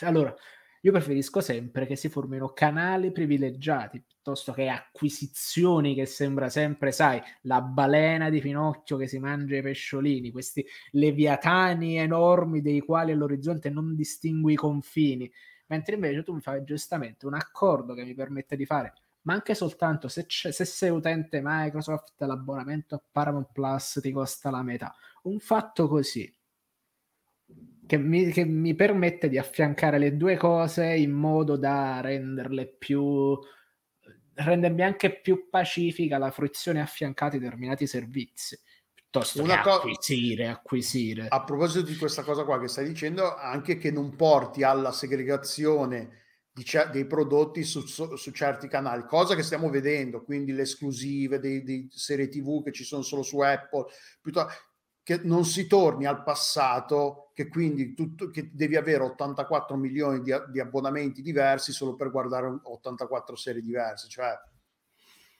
mm-hmm. il, mo- eh, il, modello Netflix inizialmente ha avuto, avevo, avuto un enorme successo appunto perché ti permetteva di vedere, tra virgolette, tutto con un abbonamento e senza dover andare a cercare, ok, voglio vedere Pinco Pallo chi ha, chi, chi ha i diritti di Pinco Pallo? Cioè, è anche una rottura di balle dover andare a, a, cercare, a scoprire chi ce l'ha, a scoprire a chi devo dare i miei soldi per vedere una cosa, invece che loro mi facilitino la vita. È, è questa creazione di vari ostacoli che devo saltare per dare poi alla fine per dare dei soldi. È questo che, che, che l'assurdità che ti rendono più difficile, tu vuoi spendere, loro ti rendono la vita più difficile con, tutta, con questa creazione. E questo c'è la Disney Plus, e questo c'è la Prime Video, e questo c'è la Netflix. Cioè, a un certo punto, cioè, come dice Gabe Newell, la pirateria alla fine perché ha successo? A parte il discorso costi, ma perché è enormemente più facile cercare un prodotto pirata hai un canale solo dove cercarlo e lo trovi quasi immediatamente senza doversi, dovertelo andare a cercare. E poi magari scopri che i diritti ce l'ha in America piuttosto che eh, i diritti sono solo in America quindi in Europa ufficialmente quel prodotto che stai cercando non c'è. E che palle dai nel 2022 ancora fare queste robe su questi diritti di, di, di, di, distribuzione che sono un casino, un casino. E poi ci trovi tipo... E c'è in Francia ma non c'è in Italia perché in Italia i, diritti c'è la Sky ma in, in, in, Francia invece c'è la Netflix. Madonna che palle. Oppure, e poi ti trovi tipo Fuga da New York su Mubi e, e tipo altra roba trovi su Rai è tipo The Wolf of Wall Street su no su Wolf of aspetta qual era? Tipo The Hateful Eight su Rai Play su Rai Play per capirci così. Dici, ma com'è possibile? Questa... Cosa sta succedendo?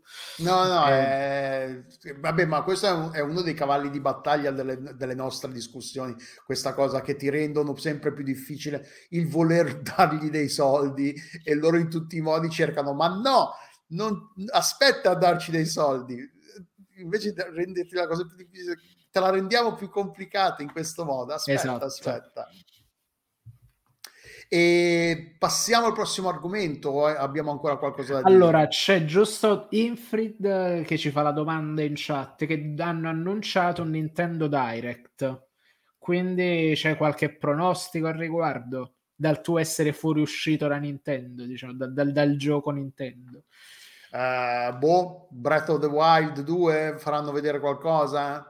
Sarebbe anche arrivata loro. Metroid certo su, su, Switch, un nuovo Metroid? No, Metroid oh, Dread Metroid era... l'hanno fatto. È Dread è troppo recente. Esatto, tre mesi fa. Nuovi Geco retro da venderci con l'abbonamento, dice. Possibile, qua, a quello quasi sicuramente, bravo. sì. Adesso guarda, guardate che bello il, co- il, controller del GameCube. Per utilizzarlo paga 35 euro al mese per tutto il catalogo dei giochi GameCube che, su, che non puoi giocare da nessun'altra parte se non da noi. No, scherzi a parte, non riesco proprio a immaginarlo. Un po' perché di Nintendo non c'ho il polso della situazione, non essendo un giocatore Nintendo. E, uh, però. Oh, in effetti loro hanno questa questione legata alla quale che sostanzialmente non acquisiscono nessuno, quindi non hanno molta finestra di visibilità e, e, non facendo uscire giochi a nastro è un problema, diciamo, restare a galla in un mondo in cui vivi la, alla velocità del, di come le notizie su di te vengono fatte. Quindi magari è soltanto un modo per tirare fuori dalla naftalina qualcosa che hanno là pronto e sì, Nintendo che compra Konami è come una, sto- una, strana roba incestuosa per capirci. Però non è vero, Nintendo non vuole comprare Konami. Cioè, nessuno vuole comprare Konami, ragazzi. Perché a parte che penso che Konami sia una grande copertura per il riciclaggio di denaro sporco delle macchinette della di, mafia, di, mafia, della mafia giapponese. Ma, ma, proprio tranquilla, serenamente. E quindi sì, Nintendo vuole fare Nintendo però ho detto oh, magari c'hanno qualcosa e ce lo siamo comp- ci è passato completamente di mente per sapere magari c'è qualche altra conversione in arrivo. Forse qualcosa che esce su PC pure non ne ho la più pallida idea sinceramente non c'ho il polso. Però sì andiamo avanti. Ah sì vedo altre cose meravigliose qui in scaletta questo è un argomento di quelli appunto che rientrano nel non è un argomento di cui avremo tantissimo di cui parlare non, non, faremo un'ora solo questo, questa cosa qui e non è neanche un argomento particolarmente, diciamo, di, di, di, particolare importanza, però è una di quelle che fa ridere per non far piangere, perché appunto Star Citizen, eh, gioco che ricordiamo ha raccolto circa 400 milioni di dollari in, in, in uh, finanziamenti, in crowdfunding, in finanziamenti dalla, dalla gente comune, eh, recentemente ha deciso che eh, limiterà il numero di aggiornamenti che eh, di, aggiorna- allora, di aggiornamenti sugli aggiornamenti futuri perché le, le cosiddette roadmap in cui praticamente se, se, di solito sono queste immagini queste infografiche, queste infografiche. Dicono, allora entro tipo per, entro marzo 2022 uscirà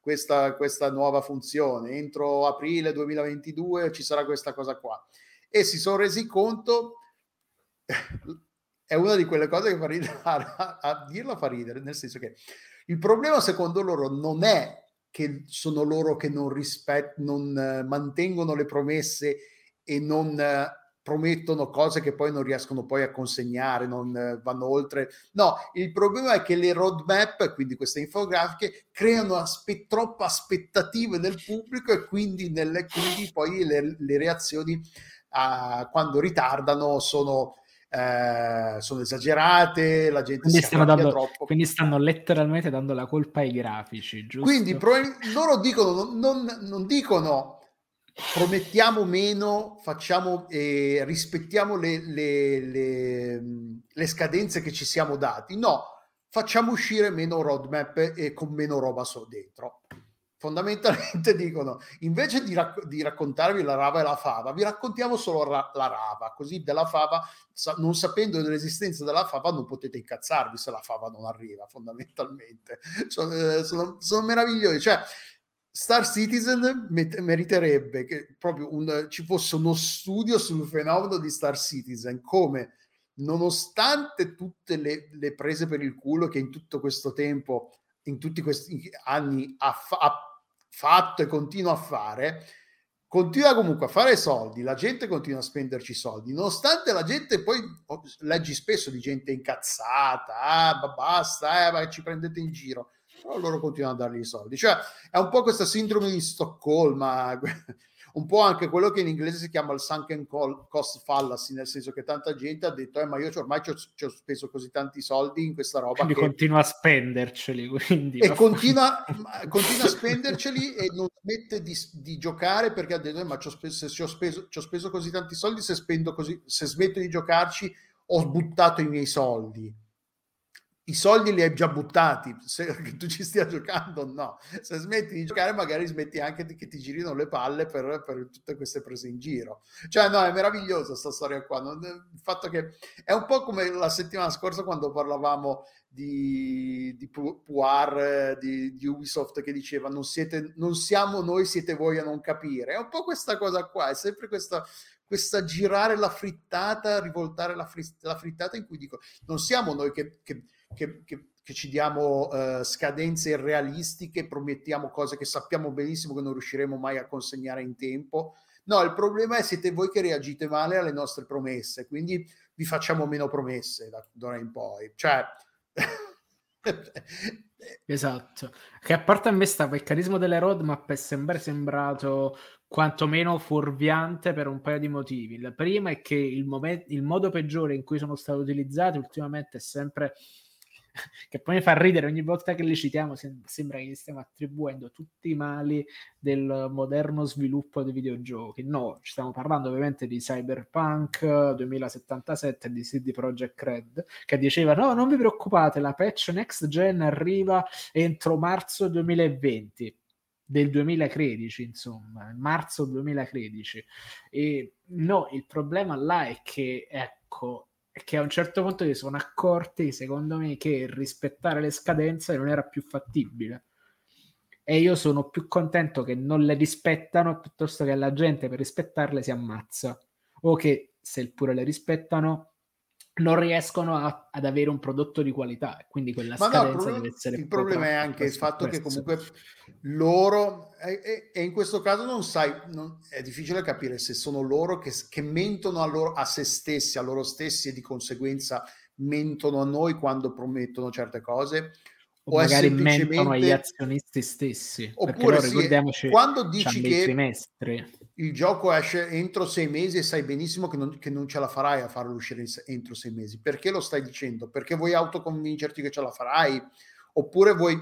Cioè, tanto i risultati poi alla fine, come Battlefield 2042, che era una cosa che, che, che, che, non sapevamo se mettere in scaletta o no, poi abbiamo lasciato perdere perché tanto c'è... Che non vale, non vale la pena. Non vale neanche la pena parlare.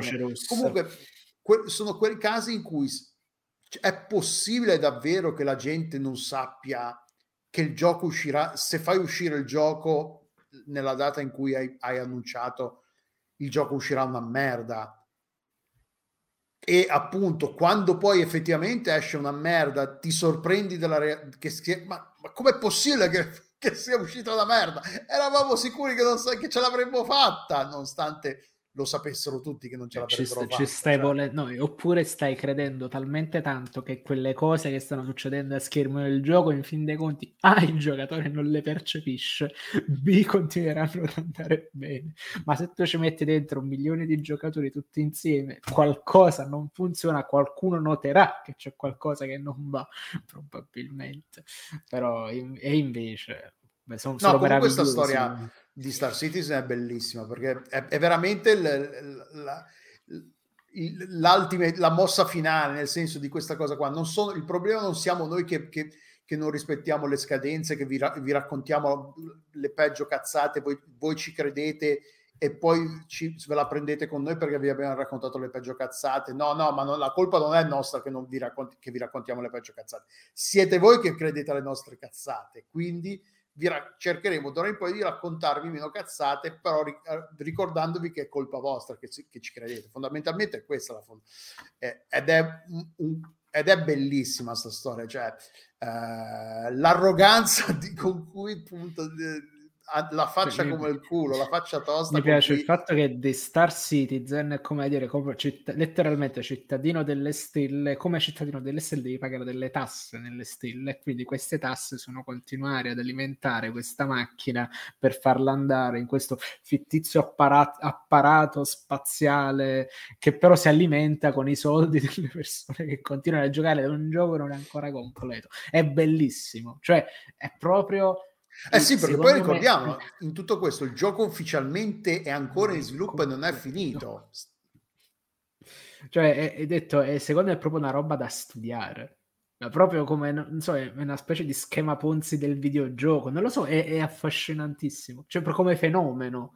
O di cosa porta tante persone a darci così tanti soldi. Ho detto, è incredibile. Per me è incredibile. Mhm. E passiamo al prossimo argomento. Anche qua è anche qua invece questo è un argomento serio, nel senso che è abbastanza una roba abbastanza seria, e, però è anche tristemente seria perché, eh, perché con la E milanese, eh, perché eh, è uscito un, eh, un, pe- un- un pezzo esclusivo su The Insider, Business Insider, eh, sul, su come sta andando Stadia, ma non su come sta andando Stadia nel senso alle- all'esterno, su come Google stia cambiando eh, Stadia all'interno, stia cambiando anche il focus del business, di come loro, di quello che inizialmente Stadia avrebbe dovuto essere, quello che non è riuscita a essere e quindi come Google sta cercando di salvare la situazione e non eh, fare in modo che tutti i soldi investiti nella tecnologia di Stadia non siano stati sprecati e che poi finisca nel famoso sito del- dei fallimenti di Google, delle. C'è un sito che raccoglie eh, tutti i progetti che Google ha lanciato in pompa magna e poi ha piano piano messo, spinto sotto il, sotto il tappeto Il e fatto finta che tappeto. non esistessero più. Eh, fondamentalmente il eh, Stadia come piattaforma di videogiochi ha fallito. Eh, per quanto Peduzzi cerchi da solo di, mant- di tenerla in No, no, piedi, Peduzzi, non la- Peduzzi da quando ha avuto la, l'Xbox ha smesso di pagare Stadia. pure Stadia, no, manco Peduzzi, quindi, cioè, Cioè, quindi voce nemmeno Peduzzi paga, per- paga più Stadia. Cioè, l'uomo che è Eh. abbonato sostanzialmente a tutto perché se ne dimentica anche ha disdetto Stadia. Cioè, chiariamo si è ricordato di, di, di- di- di sdire l'abbonamento a Stadia. Comunque, fondamentalmente è che il, il progetto Stadia come piattaforma di videogiochi è fallito, sta fallendo, è fallito a seconda dei punti di vista. Eh, un annetto fa, se vi, se vi ricordate, aveva chiuso, eh, Google aveva chiuso tutti gli studi interni che eh, aveva formato contemporaneamente al lancio di Stadia, perché l'idea Esatto. inizialmente di Google era quella, era quella appunto che Stadia fosse una piattaforma di videogiochi paragonabile a- alla PlayStation o alla- all'Xbox o a- allo Switch, quindi una piattaforma per cui i- gli sviluppatori avrebbero potuto creare dei videogiochi apposta e Google con, questi, con questo obiettivo, con questa idea, aveva creato degli studi interni first party per creare appunto giochi per- da lanciare sulla compa- su questa piattaforma. Tempo un anno, ma, un tempo qual- qualche, qualche mese, non mi ricordo dal lancio di Stadia alla chiusura degli studi quanto tempo è passato, però questo Penso sia passato almeno cioè, un annetto, ma ti parlo un anno. ma un non anno era, ta- non era tanto da dire, si sono resi in- piuttosto in fretta conto che questa idea non stava andando da nessuna parte perché appunto no, cioè, hanno, è terribile sono stati veramente terribili hanno chiuso in fretta e furia tutti gli studi che avevano formato tra l'altro la gente, erano formati da gente anche che aveva diverse, diver, eh, eh, notevole esperienza nel... Sì, nel come settore. Jade Raymond, che tra l'altro ha fondato un nuovo studio che si chiama Event Studios e se non sbaglio sta lavorando proprio con Sony adesso. Esatto, sì, sì, sì. sì. E quindi dopo questo cambio di eh, prospettiva, cambio di, di obiettivo di, uh, di Stadia come intesa, eh, do- doveva diventare invece più una, una, piattaforma di streaming su cui appunto i, le compagnie avrebbero potuto lanciare comunque i propri giochi, eh, un po' come succede con GeForce Now, piuttosto che non tanto le piattaforme proprietarie di Microsoft e Sony sono un po' diverse perché comunque hanno tutta un loro, hanno loro, un catalogo loro di titoli, è più paragonabile alla roba come, come GeForce Now di Nvidia, che appunto non, non produce giochi propri, ma riempie diciamo il catalogo di GeForce Now attraverso uh, giochi terze parti. Sì, accordi con i, chi i giochi li fa per, per, fare in modo che siano presenti anche su GeForce Now. Uh, e l'idea era questa da parte di Stream, eh, scusate, di Google eh, per rilanciare Stadia. A quanto pare questo, questo nuovo progetto non sta funzionando nemmeno, non sta funzionando nemmeno questo, e quindi l'ultima, a quanto, a quanto cioè la, la, le, l'umore o comunque le, le, cose in Google non stanno andando granché bene. Le, la percezione che il, il, progetto stia fallendo, sia fallito e le cose. Quindi l'idea è comunque cercare quantomeno di salvare la tecnologia, perché a quanto pare la tecnologia è davvero figa, cioè quel, tutto il fatto sta, Stadia come servizio, come tecnologia di streaming funziona bene. Tutto... Assolutamente. Ricordiamo che era la piattaforma sulla quale girava meglio Cyberpunk, uh, meglio Cyberpunk all'uscita. Dici cazzi. Specie perché pensare a quella roba che ti arriva in streaming a casa. Cioè, roba fuori di testa. Quindi adesso l'obiettivo di Google è cercare di stringere accordi con, con varie compagnie per offrire loro i servizi di Google Stream. Internamente li stanno, stanno anche ri, ri, rinominando eh, tutta la tecnologia. Il nome Stadia sta venendo, stanno cancellando fondamentalmente il nome Stadia. dalla memoria probabilmente. Esatto, e stanno rinominando il rebranding, eh, sta diventando Google Stream. Eh, quindi fondamentalmente l'idea è, stanno, hanno provato a fare accordi con Peloton. Peloton è una compagnia spe- specializzata in eh, eh, come si chiama? Ah, strumenti da, da, da, allenamento in casa, in particolare biciclette. Con, se non sbaglio, biciclette con cui poi c'è tipo c'è lo schermo e quindi tu puoi simulare che stai facendo il, il Tour de France piuttosto che il e quindi volevano hanno, avevano fatto accordi con la Peloton. L'idea era anche cercare di fare acc- a- accordi con Banghi, però adesso che Banghi è stata acquisita da Sony, gli accordi andranno avanti. Infatti, tutte, questi, tutte queste acquisizioni che ci sono state eh, ultimamente hanno messo una paura terribile a Google perché ha detto, cioè, gli stanno comprando tutti i potenziali clienti. Ovviamente se, Activision non è più tra i potenziali clienti di Google Stream, perché ovviamente Activision si appoggerà all'infrastruttura di Microsoft esatto, eh, cioè, dall'xCloud. xCloud e compagnia bella. Eh, Banghi, gli accordi sono definitivi, andranno avanti, non si sa. Eh, quindi sì, boh, eh, abbiamo discusso per dire recentemente eh, i clienti, a ottobre, i clienti di ATT, che è la, una compagnia telefonica americana, mm-hmm. potevano giocare in streaming a Batman Arkham Knight direttamente dal web browser. Eh, non, era, non, c'era scritto da nessuna parte, però ATT ha confermato che il gioco girava su, su tecnologia di Google, la tecnologia di Stadia, Google Stream.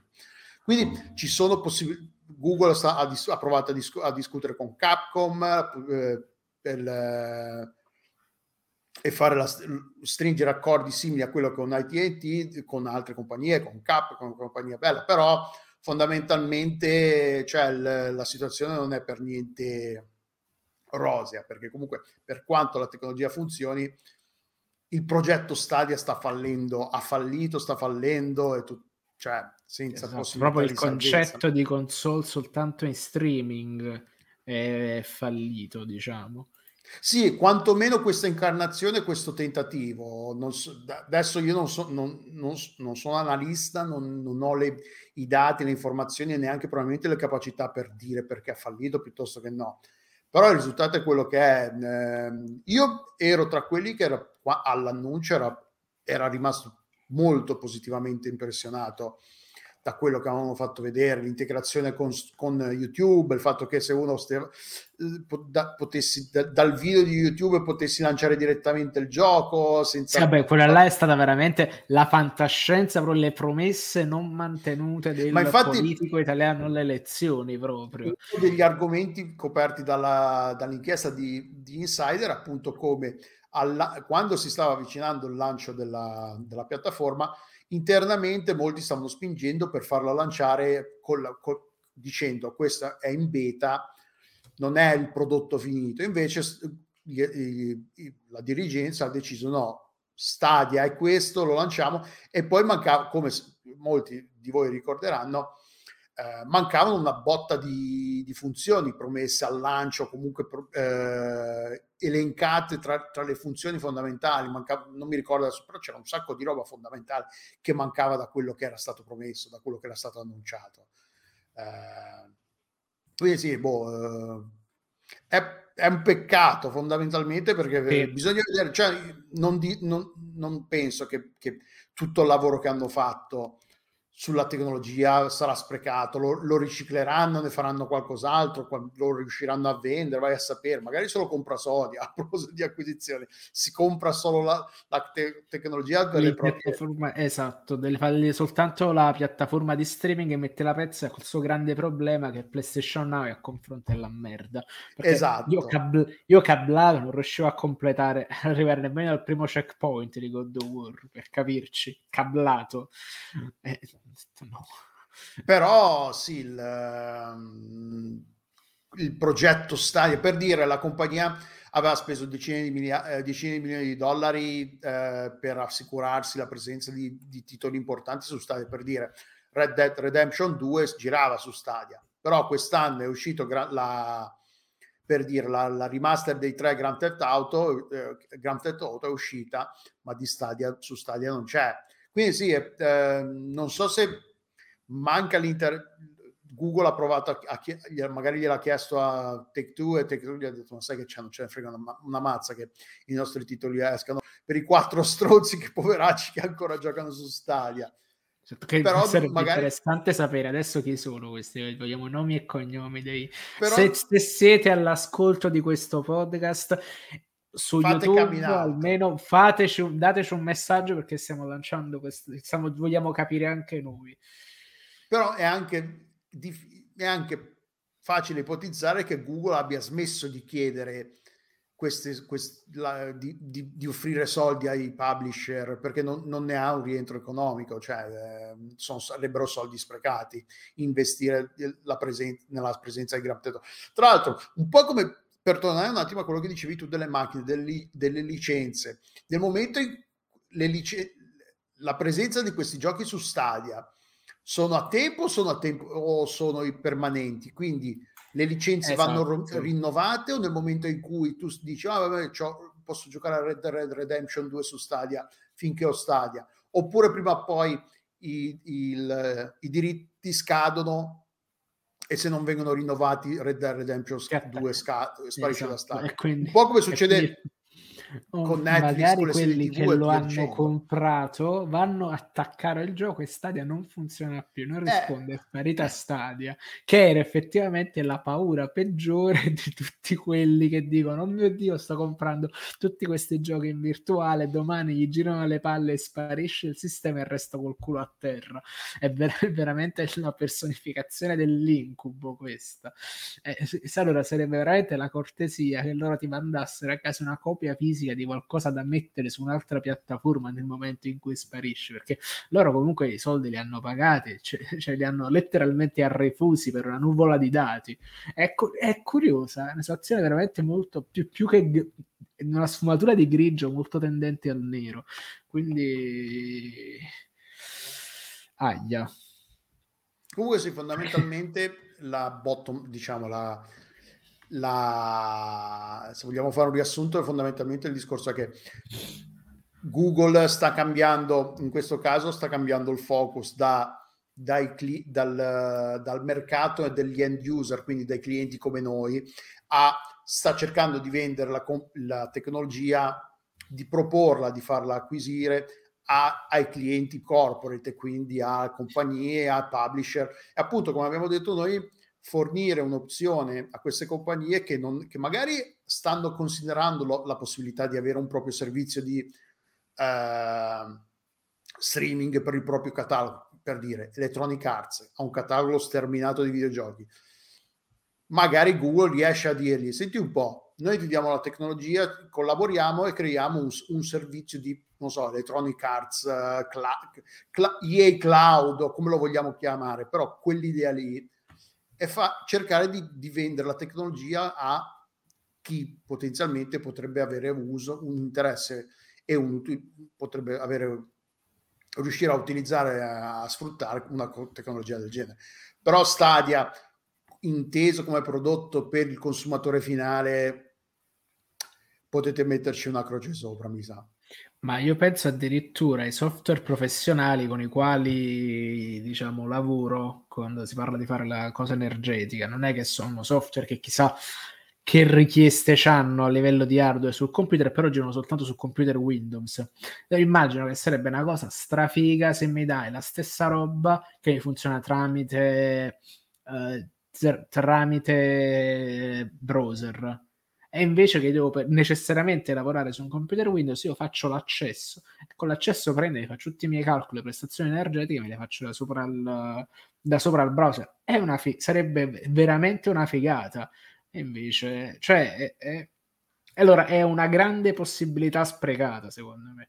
Cioè, proprio a livello di, di concetto e di sviluppi futuri evidenziati. Però, appunto, se la riescono a tenere in circolo una roba del genere attraverso terz- cioè, terze parti non è proprio corretto, nel senso come un inter- un inter- tramite intermediari che integrano il proprio catalogo sulla piattaforma è assolutamente una via per evitare che questa tecnologia muoia, che ricordiamo comunque cioè sulle vecchie Xbox, cioè era proprio Massimiliano che sulla prima Xbox One lui ci ha giocato in cloud, se non sbaglio quindi ad Allo se non sì sì ne avevamo parlato quando abbiamo cosa... fatto lo specialino io con lui e Ugo. Esatto quindi cioè, è, è, è, chiaramente una strada verso il futuro è soltanto la forma in cui l'aveva, l'aveva sfornata Google lo era molto prima, sui, prima a una grande antesignana sui tempi oppure non, eppure era dif- ed era il mio dubbio sin dall'inizio, difficile da vendere all'utente finale. Quindi. Perché altro l'idea era l'idea, l'idea sbagliata, l'idea che si è rivelata sbagliata è stata quella di lanciarla e di considerarla una piattaforma a sé stante.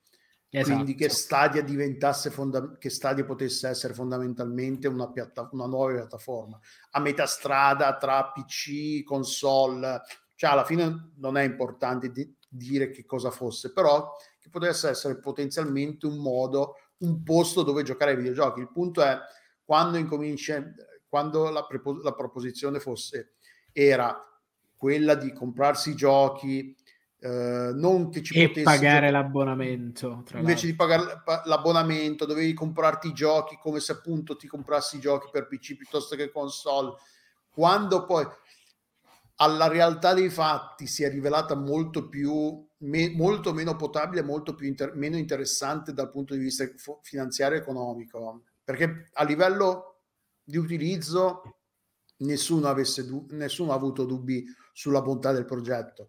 Era proprio tutto quello che ci stava intorno, i costi, la, la, l'accessibilità, come che giochi fossero disponibili, il fatto che comunque potessi giocare solo ai giochi che erano ufficialmente supportati, non che ci potessi, che potessi giocare ai tuoi giochi che avevi sul PC, magari ci giocavi me- su mentre, vara- mentre eri in vacanza e li lanciavi dal tuo PC. Cioè, era, la gente si era fatta un'idea che era molto più rosa e molto più ah, fantascientifica probabilmente di quello che poteva essere Stadia e Google ne ha, ne ha presentato una, un'incarnazione che eh, non, non, si è rivelata poco interessante, poco vendibile per la stragrande maggioranza.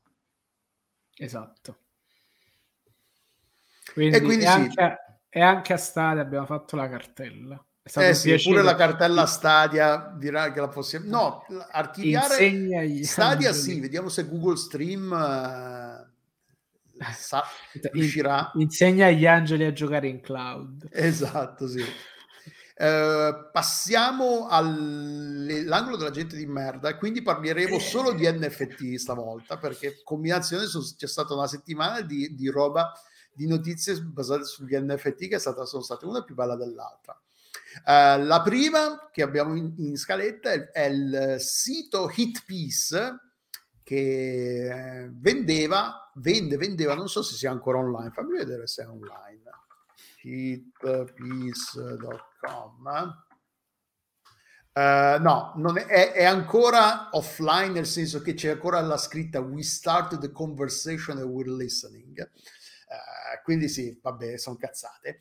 Fondamentalmente questo sito se, ha, ha, ha incominciato a vendere NFT musicali e io dicevo, vabbè, ok, l'ennesima cazzata nel mondo degli NFT, questi si mettono a vendere MP, si mettono a vendere MP3 di roba che è, che è perfettamente disponibile su, in, MP, in MP3 o, altro, o MP4, lossless o quello che volete, si mettono a vendere roba che è perfettamente disponibile senza nessuno e loro ci mettono, si mettono a fare gli NFT. Ma no, è ancora più bella la cosa. Fondamentalmente loro si, avevano creato un uno, un bot che faceva scrubbing di Spotify, scaricava tutto quello brutalmente da Spotify, la, tutto il catalogo fondamentalmente di Spotify, si sono messi a vendere senza pagare nessun diritto a, a, a chi, ai detentori degli stessi, senza praticamente facevano pirateria, face, si facevano pagare per la pirateria e, e rivendevano gli NFT quello che è, import- che è importante per, no, per, noi è che era tutta roba di video, erano colonne sonore di videogiochi, colonne sonore di roba Disney, quindi roba che ha un po' di, di uh, che faceva appeal un po' sui, sui, sui, geek, un po' comunque roba di videogiochi, tutta questa cosa qua. Però non, era tutto brutalmente illegale perché era fondamentalmente pirateria su pirateria e for- NFT pir- piratati. Non è che f- solo perché erano NFT allora diventano magicamente legali, no, perché non avevano chiesto permesso a nessuno, non avevano pagato nessun diritto e nel giro di eh, non so da quanto ci hanno messo a mettere il, il sito offline, fondamentalmente eh, poi vabbè sul loro su Twitter loro è uscito ah sì abbiamo è, è chiaro che abbiamo dato fastidio a qualcuno e, e, e, e siamo i soliti, i, soliti creare... pia- piagnina, insomma. Esatto. La, il nostro obiettivo è creare un'esperienza, l'esperienza ideale per tutti gli appassionati di musica. Eh, Senza chiaro, pagare i art- diritti agli autori, naturalmente. Sia chiaro, gli artisti riceveranno, eh, ricevono i, i, i, loro soldi quando vengono, saranno pagati quando le merci digitali sono vendute su Hitpiece, ma come tutti i prodotti in, in beta, eh, continueremo ad ascoltare il feedback dei, dei, nostri utenti e ci impegniamo a evolvere il prodotto eh, in modo che eh, soddisfi le necessità eh, di artisti, eh, label, come si chiamano, le, le, le, le etichette, le case discografiche e i fan. Ovviamente tutto questo non si sa perché il sito è ancora in We Started the Conversation and We Listen. Abbiamo iniziato la conversazione e, stiamo ascol- e vi ascoltiamo. Uh, come si è, no, ma bello è, è, questa cosa del Robin Hood de, de, de, de Noir praticamente. Ah, sì, sì nah, non ve lo eh, dicono. Questa cosa se eh, vi, vi nascondono le cose, siamo noi che abbiamo invece paladini del... Invece no, è- è fondamentalmente gente che ha detto, ma sai che c'è? Qui, qui c'è questo buco in cui nessuno sta rubando ancora soldi. C'è questo mercato di nicchia degli NFT illegali. Andiamo a riempirlo noi questo buco. Cioè, mi fa troppo ridere il mercato di nicchia degli NFT illegali.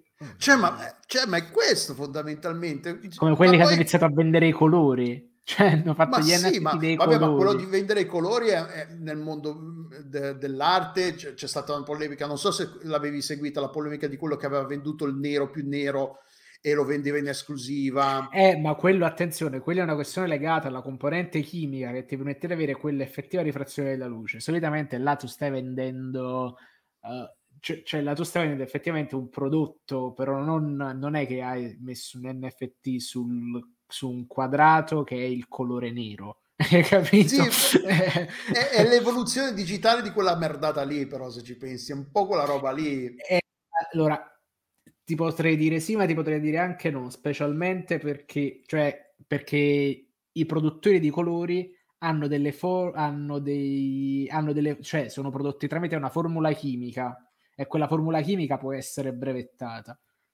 per evitare che qualcun altro ti rifaccia la stessa cosa. E quindi il perfect black in quel caso ti indica proprio quanto quel colore tramite quella formula chimica riesce a non rifrangere la luce.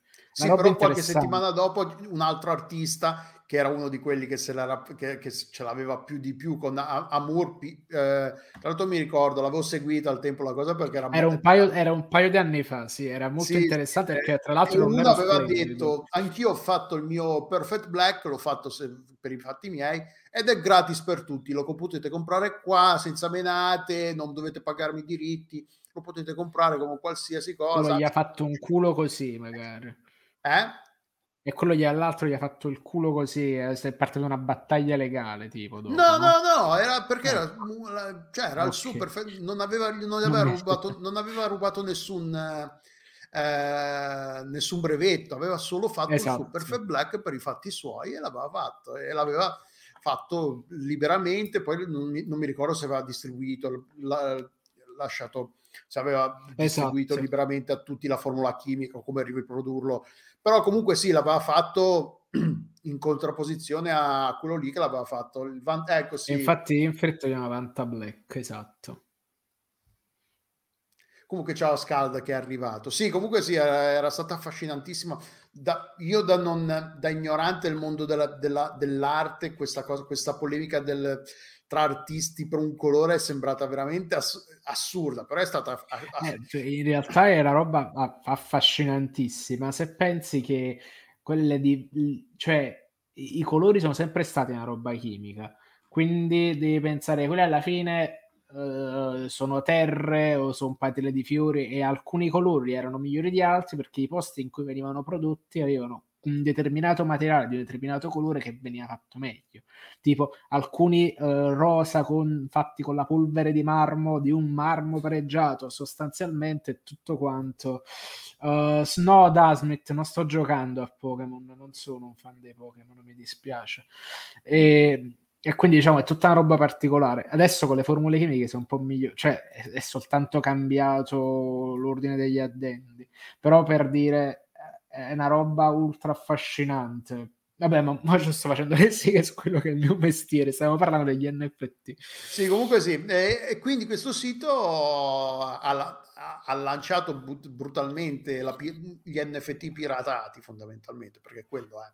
E la differenza tra, tra noi che da ragazzini scaricavamo gli, NF la- gli MP3 con Napster e loro è Sì. che loro hanno l'arroganza non solo di, di farlo apertamente, di, di rivenderli e poi di, di, di far di passare di, che si mettano, diciamo che vestano i panni dei Robin Hood solo perché l'hanno, hanno, l'hanno messo sul- sulla blockchain e gli han- ne hanno fatto un NFT e quindi cioè, è la stessa identica roba. È, è- scaricare da, da Napster nel 2000, ero- cos'era, 2003, 2004 ne- o, fare sta roba qua è identico, solo che loro fanno i figli e se la tirano, eh, ma sì, sono dei veramente Comunque dei sempre con quella cosa di... No. Io voglio, voglio sapere davvero cosa ne faranno dei soldi. Non, non ho idea di quanti soldi abbiano fatto, di quanti ne abbiano venduti prima che, che tirassero giù offline tutto. eh. Non sappiamo, non ne ho idea veramente. Però veramente quando vorrei sapere veramente se e quando daranno i soldi. Tra l'altro, a chi li dai questi soldi che hai rubato? Perché nel momento che hai rubi di questi, di questi soldi, cioè è div- nel- non è che hai. Non, perché in- la pirateria è quel- quello che si chiama il victimless eh, eh, crime, è- un, un- un crimine senza vittime. Perché non è che, questi, che i soldi che loro fanno sono soldi che tolgono direttamente dalle tasche di chi la- la- le canzoni le ha composte e da chi ti tiene i diritti. Però nel momento in cui a chi li devi versare questi soldi, li versi tutti, li versi in parte, cioè alla fine questa cosa qua eh, puoi dire ah no, te ne verso solo un po' perché un po' me ne aspettano, perché fondamentalmente l'idea l'ho avuta io. Cioè veramente quest'idea del cazzo di tutto, cioè veramente a prenderli a ceffoni a uno, a due a due finché non vengono dispari, si dice dalle mie parti. E allora, intanto sì, fatto bene Dan Smith a ricordarci che ieri è uscito apposta Sì, visto, sì. un articolo è il È manifesto di. Lorenz contro gli NFT. Tra l'altro Lorenz è un amico ed è, è- soprattutto lui è molto puntuale su quello che riguarda tutte le questioni sull'arte digitale ed è, è co- di base condivido tutto quello che dice, tutto, ogni singola parola. Perché è veramente una persona di un'intelligenza, di un mestiere, di una eh, consapevolezza del media che è, che è fuori scala. C'è avuto a che fare a, a Lucca, c'è avuto a che fare quando cioè, ha ricondiviso la mia recensione di un po' di tempo fa sul suo ultimo fumetto ed è veramente uno, uno è, è, è uno veramente molto quadrato veramente molto quadrato. Recuperate anche, tra l'altro cose molto bello, i, i, i video che sta facendo sul canale di Kenobit, su, che si fanno la aesthetics, dove sono lui, Kenobit e Bisbach che parlano di arte, di, di, arte, di storia dell'arte del videogioco, sono bellissimi. Invece poi dopo cosa altro l'ho letto? Ecco, anche Lorenzi sono gli effetti, eccolo, si sta qua. Sì, è una roba lunghissima, io l'ho vista, è una roba, poi lo sì. leggo e poi ho detto ma no vabbè, tanto in, ho, penso di aver capito dove va, va, vuoi andare a, a, parare, sono d'accordo sul, su tutta la, la, questione di fondo, però non avevo voglia di leggermelo tutto perché è veramente No, perché è molto lungo ed è soprattutto un testo complesso, anche richiede molto tempo, effettivamente sì, è proprio un, è un manifesto, cioè può, cioè, tranquillamente essere una pubblicazione per quanto mi riguarda. E poi parlando sempre di cazzate a, a sfondo di F- NFT, parliamo ancora una volta di, di, Ubisoft, perché Ubisoft non può mancare quando si parla di, di cazzate di NFT. Eh, come se vi ricordate la settimana scorsa abbiamo parlato di come Nicolas Poire, che è del che è il capo del, del, um, della divisione dedicata che si occupa degli NFT all'interno di Ubisoft, di come appunto dic- a- abbia detto no- che, che, non era colpa loro eh, se gli NFT non ci piacevano, era colpa nostra che non, ca- non li capivamo fondamentalmente. Ecco. Stringi, stringi, stringi il, il, succo del discorso era quello.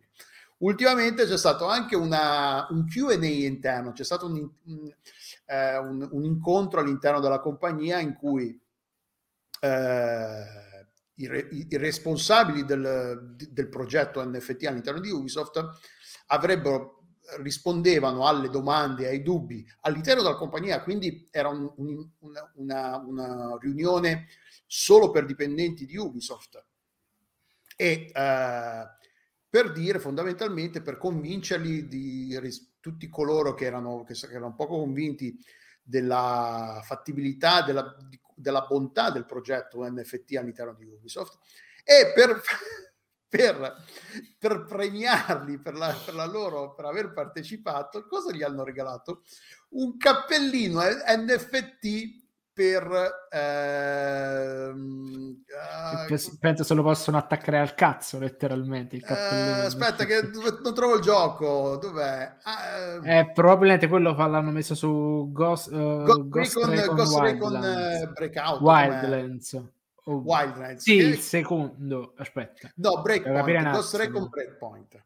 quelli hanno fatto uno che è andato molto bene un altro Breakpoint che l'hanno è detto nuovo, lo facciamo quello che è, che è uguale", un, che è un disastro. quello sì. che è un disastro ok E cosa- quindi cosa hanno- gli hanno regalato? Gli hanno regalato un cappellino NFT per Breakpoint. Cioè, veramente, anche qua... ti- è- è- attaccarsi al cazzo letteralmente E quest- gli han- non gli hanno neanche regalato una JPEG di una... di un- di- cioè, gli avessero... sta- è come se avessero stampato un'immagine e poi avessero... Ti è, ecco la vostra, il vostro regalo. Vi regalo... però puoi sta- vederlo soltanto se hai questo particolare tipo di, di occhiali e ce li hai indosso e se se no altrimenti questo foglio è bianco letteralmente Esatto, sì.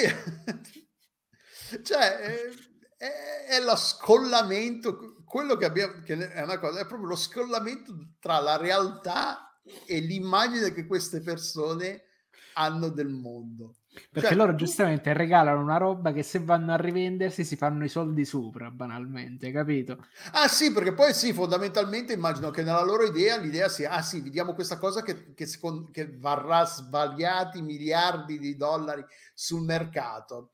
Però come abbiamo detto, come abbiamo già, già detto la settimana scorsa, come poi salta fuori nel- nel, nell'articolo, appunto, c'è quest'idea è che loro hanno che prodotto, tutti i prodotti NFT, eh, tutti i prodotti NFT di Ubisoft in teoria, la loro idea è che siano, siano trasportabili e, e interscambiabili e, e interu- interutilizzabili, cross-utilizzabili tra tutte le, le- le- le piattaforme, tra tutti i giochi che supportano gli NFT eh, ovviamente all'interno dell'ecosistema Ubisoft.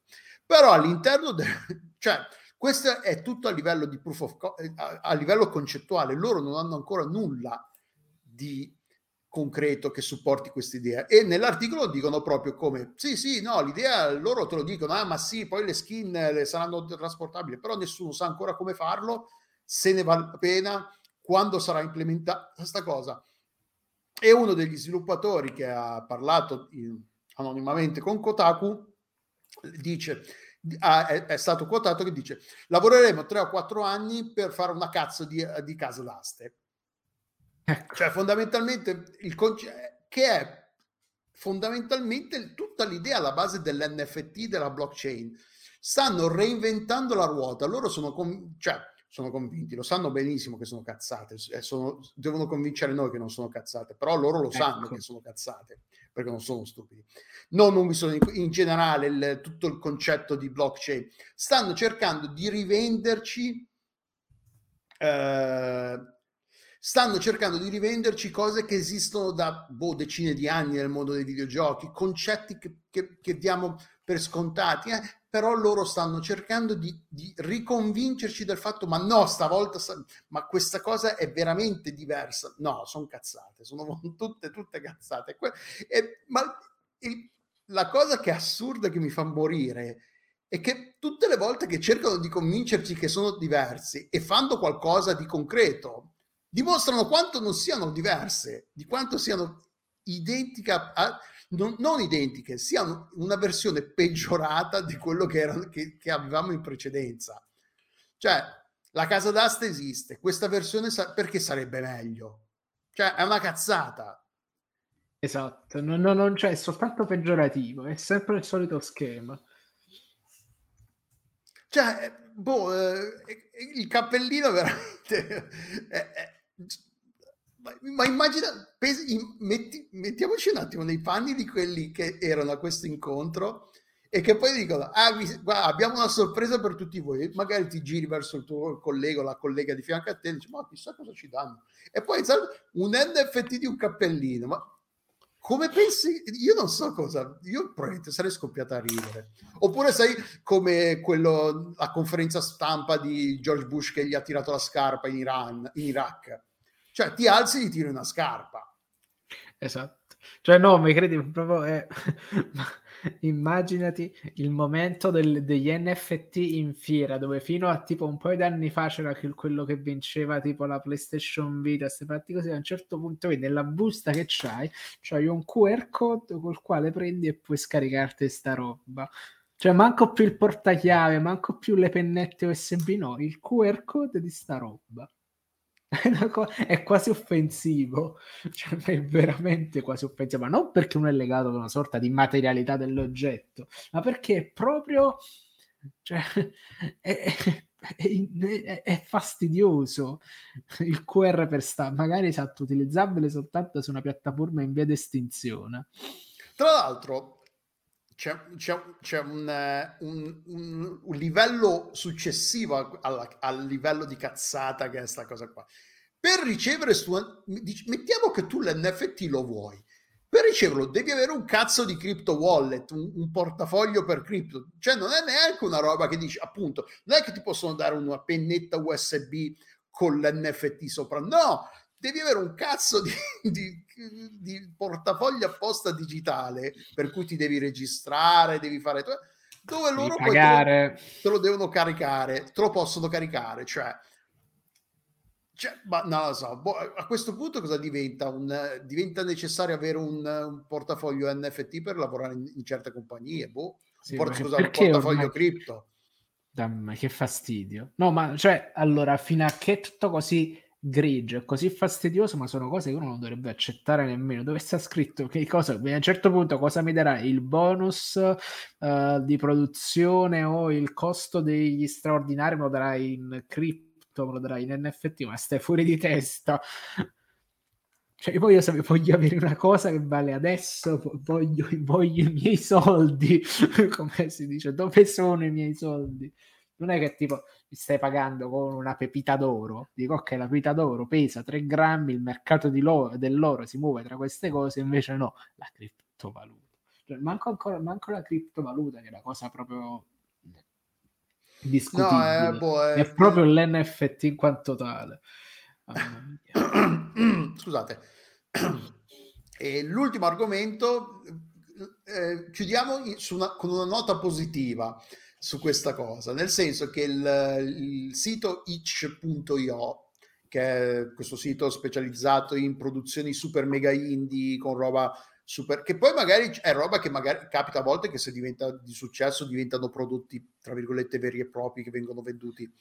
Eh, però è una roba è un sito specializzato nelle robe super mega indie e quindi potenzialmente figurati è una roba su cui gli NFT magari avrebbero potuto avere trovare casa eh, eh, essere super diffusi essere super famosi. E Ichio ha, appunto, ha, pubblicato un paio di tweet, eh, tweet su Twitter, eh, un paio di post in cui dicono eh, gli NFT sono una, una, frode, se pensate che, che siano legittimamente utili per qualsiasi cosa che non sia lo sfruttamento dei creatori, eh, frodi fi- finanziari e la distruzione del pianeta, allora eh, tutto quello che vi chiediamo è che, eh, ricon- che per cortesia riconsideriate le vostre scelte di vita. E poi il tweet successivo dice eh, che si fotta qualsiasi compagnia che dice che supportano i creatori e che, also, che, e che anche supportano gli NFT in qualsiasi, in qualsiasi, in qualsiasi modo. L'unica, no, la devi scegliere. Cosa, o supporti creatori o supporti le Appunto, NFT. l'unica cosa che, eh, che gli importa sono, eh, sono, i loro profitti e l'opportunità di, di generare eh, soldi, di fare soldi per, sopra, qualsiasi, a, a, sopra, qualsiasi, altra cosa, specialmente nel, eh, considerato quanto è facile, eh, quanto è facile eh, trovare ehm, fonti eh, di, eh, punti di discussione, fonti di discussione riguardo i problemi che, tutti i problemi che circondano gli NFT. Quindi sì, quantomeno qualcuno ogni tanto che dice le cose come stanno, che gli NFT sono al momento. Cioè, il problema, non mi ricordo, forse era una, una discussione che stavamo avendo su, su Slack tra di noi. Eh. Il problema non è tanto al di là del togliamo per un attimo, facciamo finta che le, la blockchain e tutta questa, questa tecnologia non, non ba- si basi sulla sfruttamento su un consumo sconsiderato dell'energia elettrica che, che serve per, per, tenere in piedi tutto il carrozzone. Facciamo finta che sia eh, ecologicamente neutro, che non crei, che non crei, non distrugga niente, ma anche non contribuisca in maniera positiva ai problemi ecologici del mondo. Quindi immaginiamo gli NFT al momento non, cioè, non creano nulla di utile, ma potenzi- la tecnologia magari sarebbe pot- potenzialmente utile. Il problema è che al momento non c'è nessuno che sembra minimamente interessato a usare queste tecnologie in modi che non siano appunto prendere, eh, frodare qualcuno, fare soldi in maniera sconsiderata e boh, sì, fa, eh... o fare acquisti di roba discutibile nel deep web appunto da poi, con cui da poi rivendere facendoci più soldi possibili. Cioè, boh, quantomeno Icio eh, dice di no a queste cose qua. Tra l'altro, una cosa che non avevamo detto, Team 17, quelli di Worm e compagnia bella, Worms e compagnia bella, avevano annunciato loro mm, che avrebbero implementato, non so se avrebbero interess- lanciato Worms con degli NFT o com- comunque avevano, lanciato, avevano annunciato che avrebbero fatto qualcosa con, con gli NFT tutti, tutti i dipendenti hanno detto ma che cazzo state facendo, ma non vi vergognate, ma non schifo,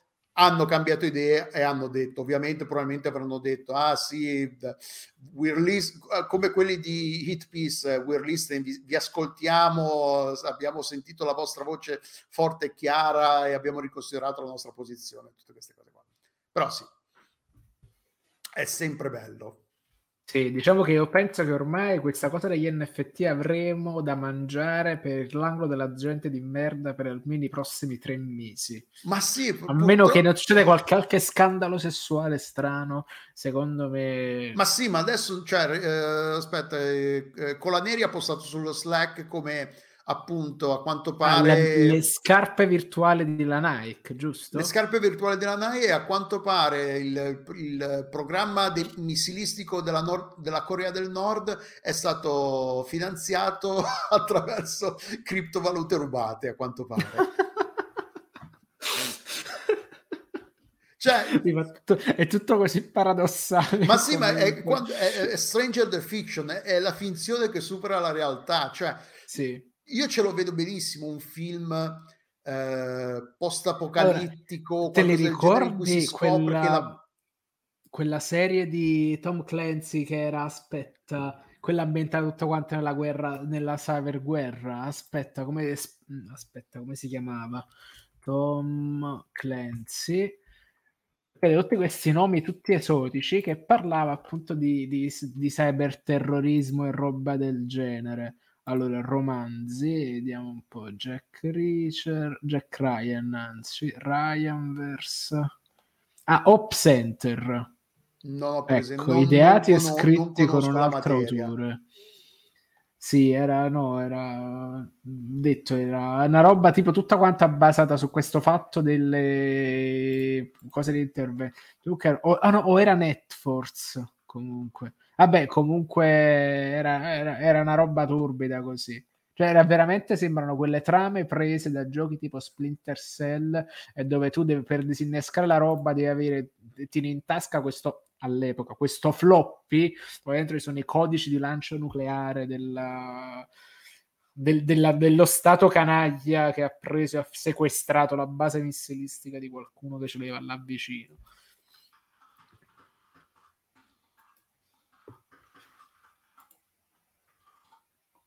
E scusate, mi ero un attimo distratto. Uh, Figurati. Quindi sì, boh, basta. Direi che per oggi abbiamo finito. O c'è qualcos'altro, esatto. o vogliamo pubblicare un NFT, NFT a sorpresa. Allora, io però noi. farei un NFT di no- video di noi che parliamo di NFT e poi lo vendiamo esatto, sì. per, a, a, quelli così e la gente ci riguarda e si sente un po' più una merda. Però intanto noi continuiamo ogni volta che questa cosa passa di mano ci facciamo dei soldi sopra. Comunque no, non, no non, non, c'è, non, c'è, pericolo, gli NFT non, non usciranno da Outcast. Esatto, per, per ora. Um, vabbè, chiudiamo la puntata ricordando i soliti appuntamenti settimanali. Sì, prendo l'agendina, attenzione. Vai, grande, l'agendina. Allora, domani sera, ore 21 Questo segmento arriva solite, direttamente dal, dal 1980. allora, eh, allora eh, dicevo, eh, giovedì sera, ore 21.30, il popcorn, il retro popcorn sull'assassino sull'Orient Express del, del mi sembra del 78, 78 dove abbiamo praticamente sera. festeggiamo l'uscita finalmente di questo film che festeggiamo svariati sono uscite le prime recensioni e mi sembra che ci sia Detto che è una tutto, merda, me- insomma. tutto tranne che festeggiare Sì, mi, mi detto- mi ha- mi hanno detto anche a me che è una merda, ma io sono ottimista, magari c'è qualcosa di buono. Fatto sta che l'originale è un capolavoro assoluto. Mentre invece venerdì abbiamo l'ultimo dei, dei nostri OTI, quindi abbiamo il COTI, ovvero i migliori fumetti del 2021. Delo, tu ci sarai in questo no COTI? perché non sei avevo riuscito- voglia di stare a riguardare quello che ho letto e se, se era uscito nel 2021 oppure no sicuramente qualcosa è uscito nel 2021 l'ho letto ma sicuramente non ho 5 top eh, probabilmente potrei No, fare un top 2 difficilissimo. un top 3 quindi non, eh, non ci sono Va bene, allora sarai con noi spiritualmente a combattere. esatto E, e con questa settimana di registrazione abbiamo finito, a meno che non ci sia qualcos'altro in ballo, però mi sembra di no, non ho visto. Avevo Slack, letto diciamo, qualcosa no. che qualcuno stava discutendo di qualcosa, però non, non mi ricordo. non, non- non si è ancora concretizzato, se non sbaglio, ancora con nessuna data. Va bene, comunque restate sintonizzati per eventuali aggiornamenti nel caso. Alla prossima e grazie per averci ascoltato e boh, ciao, alla prossima. Ciao!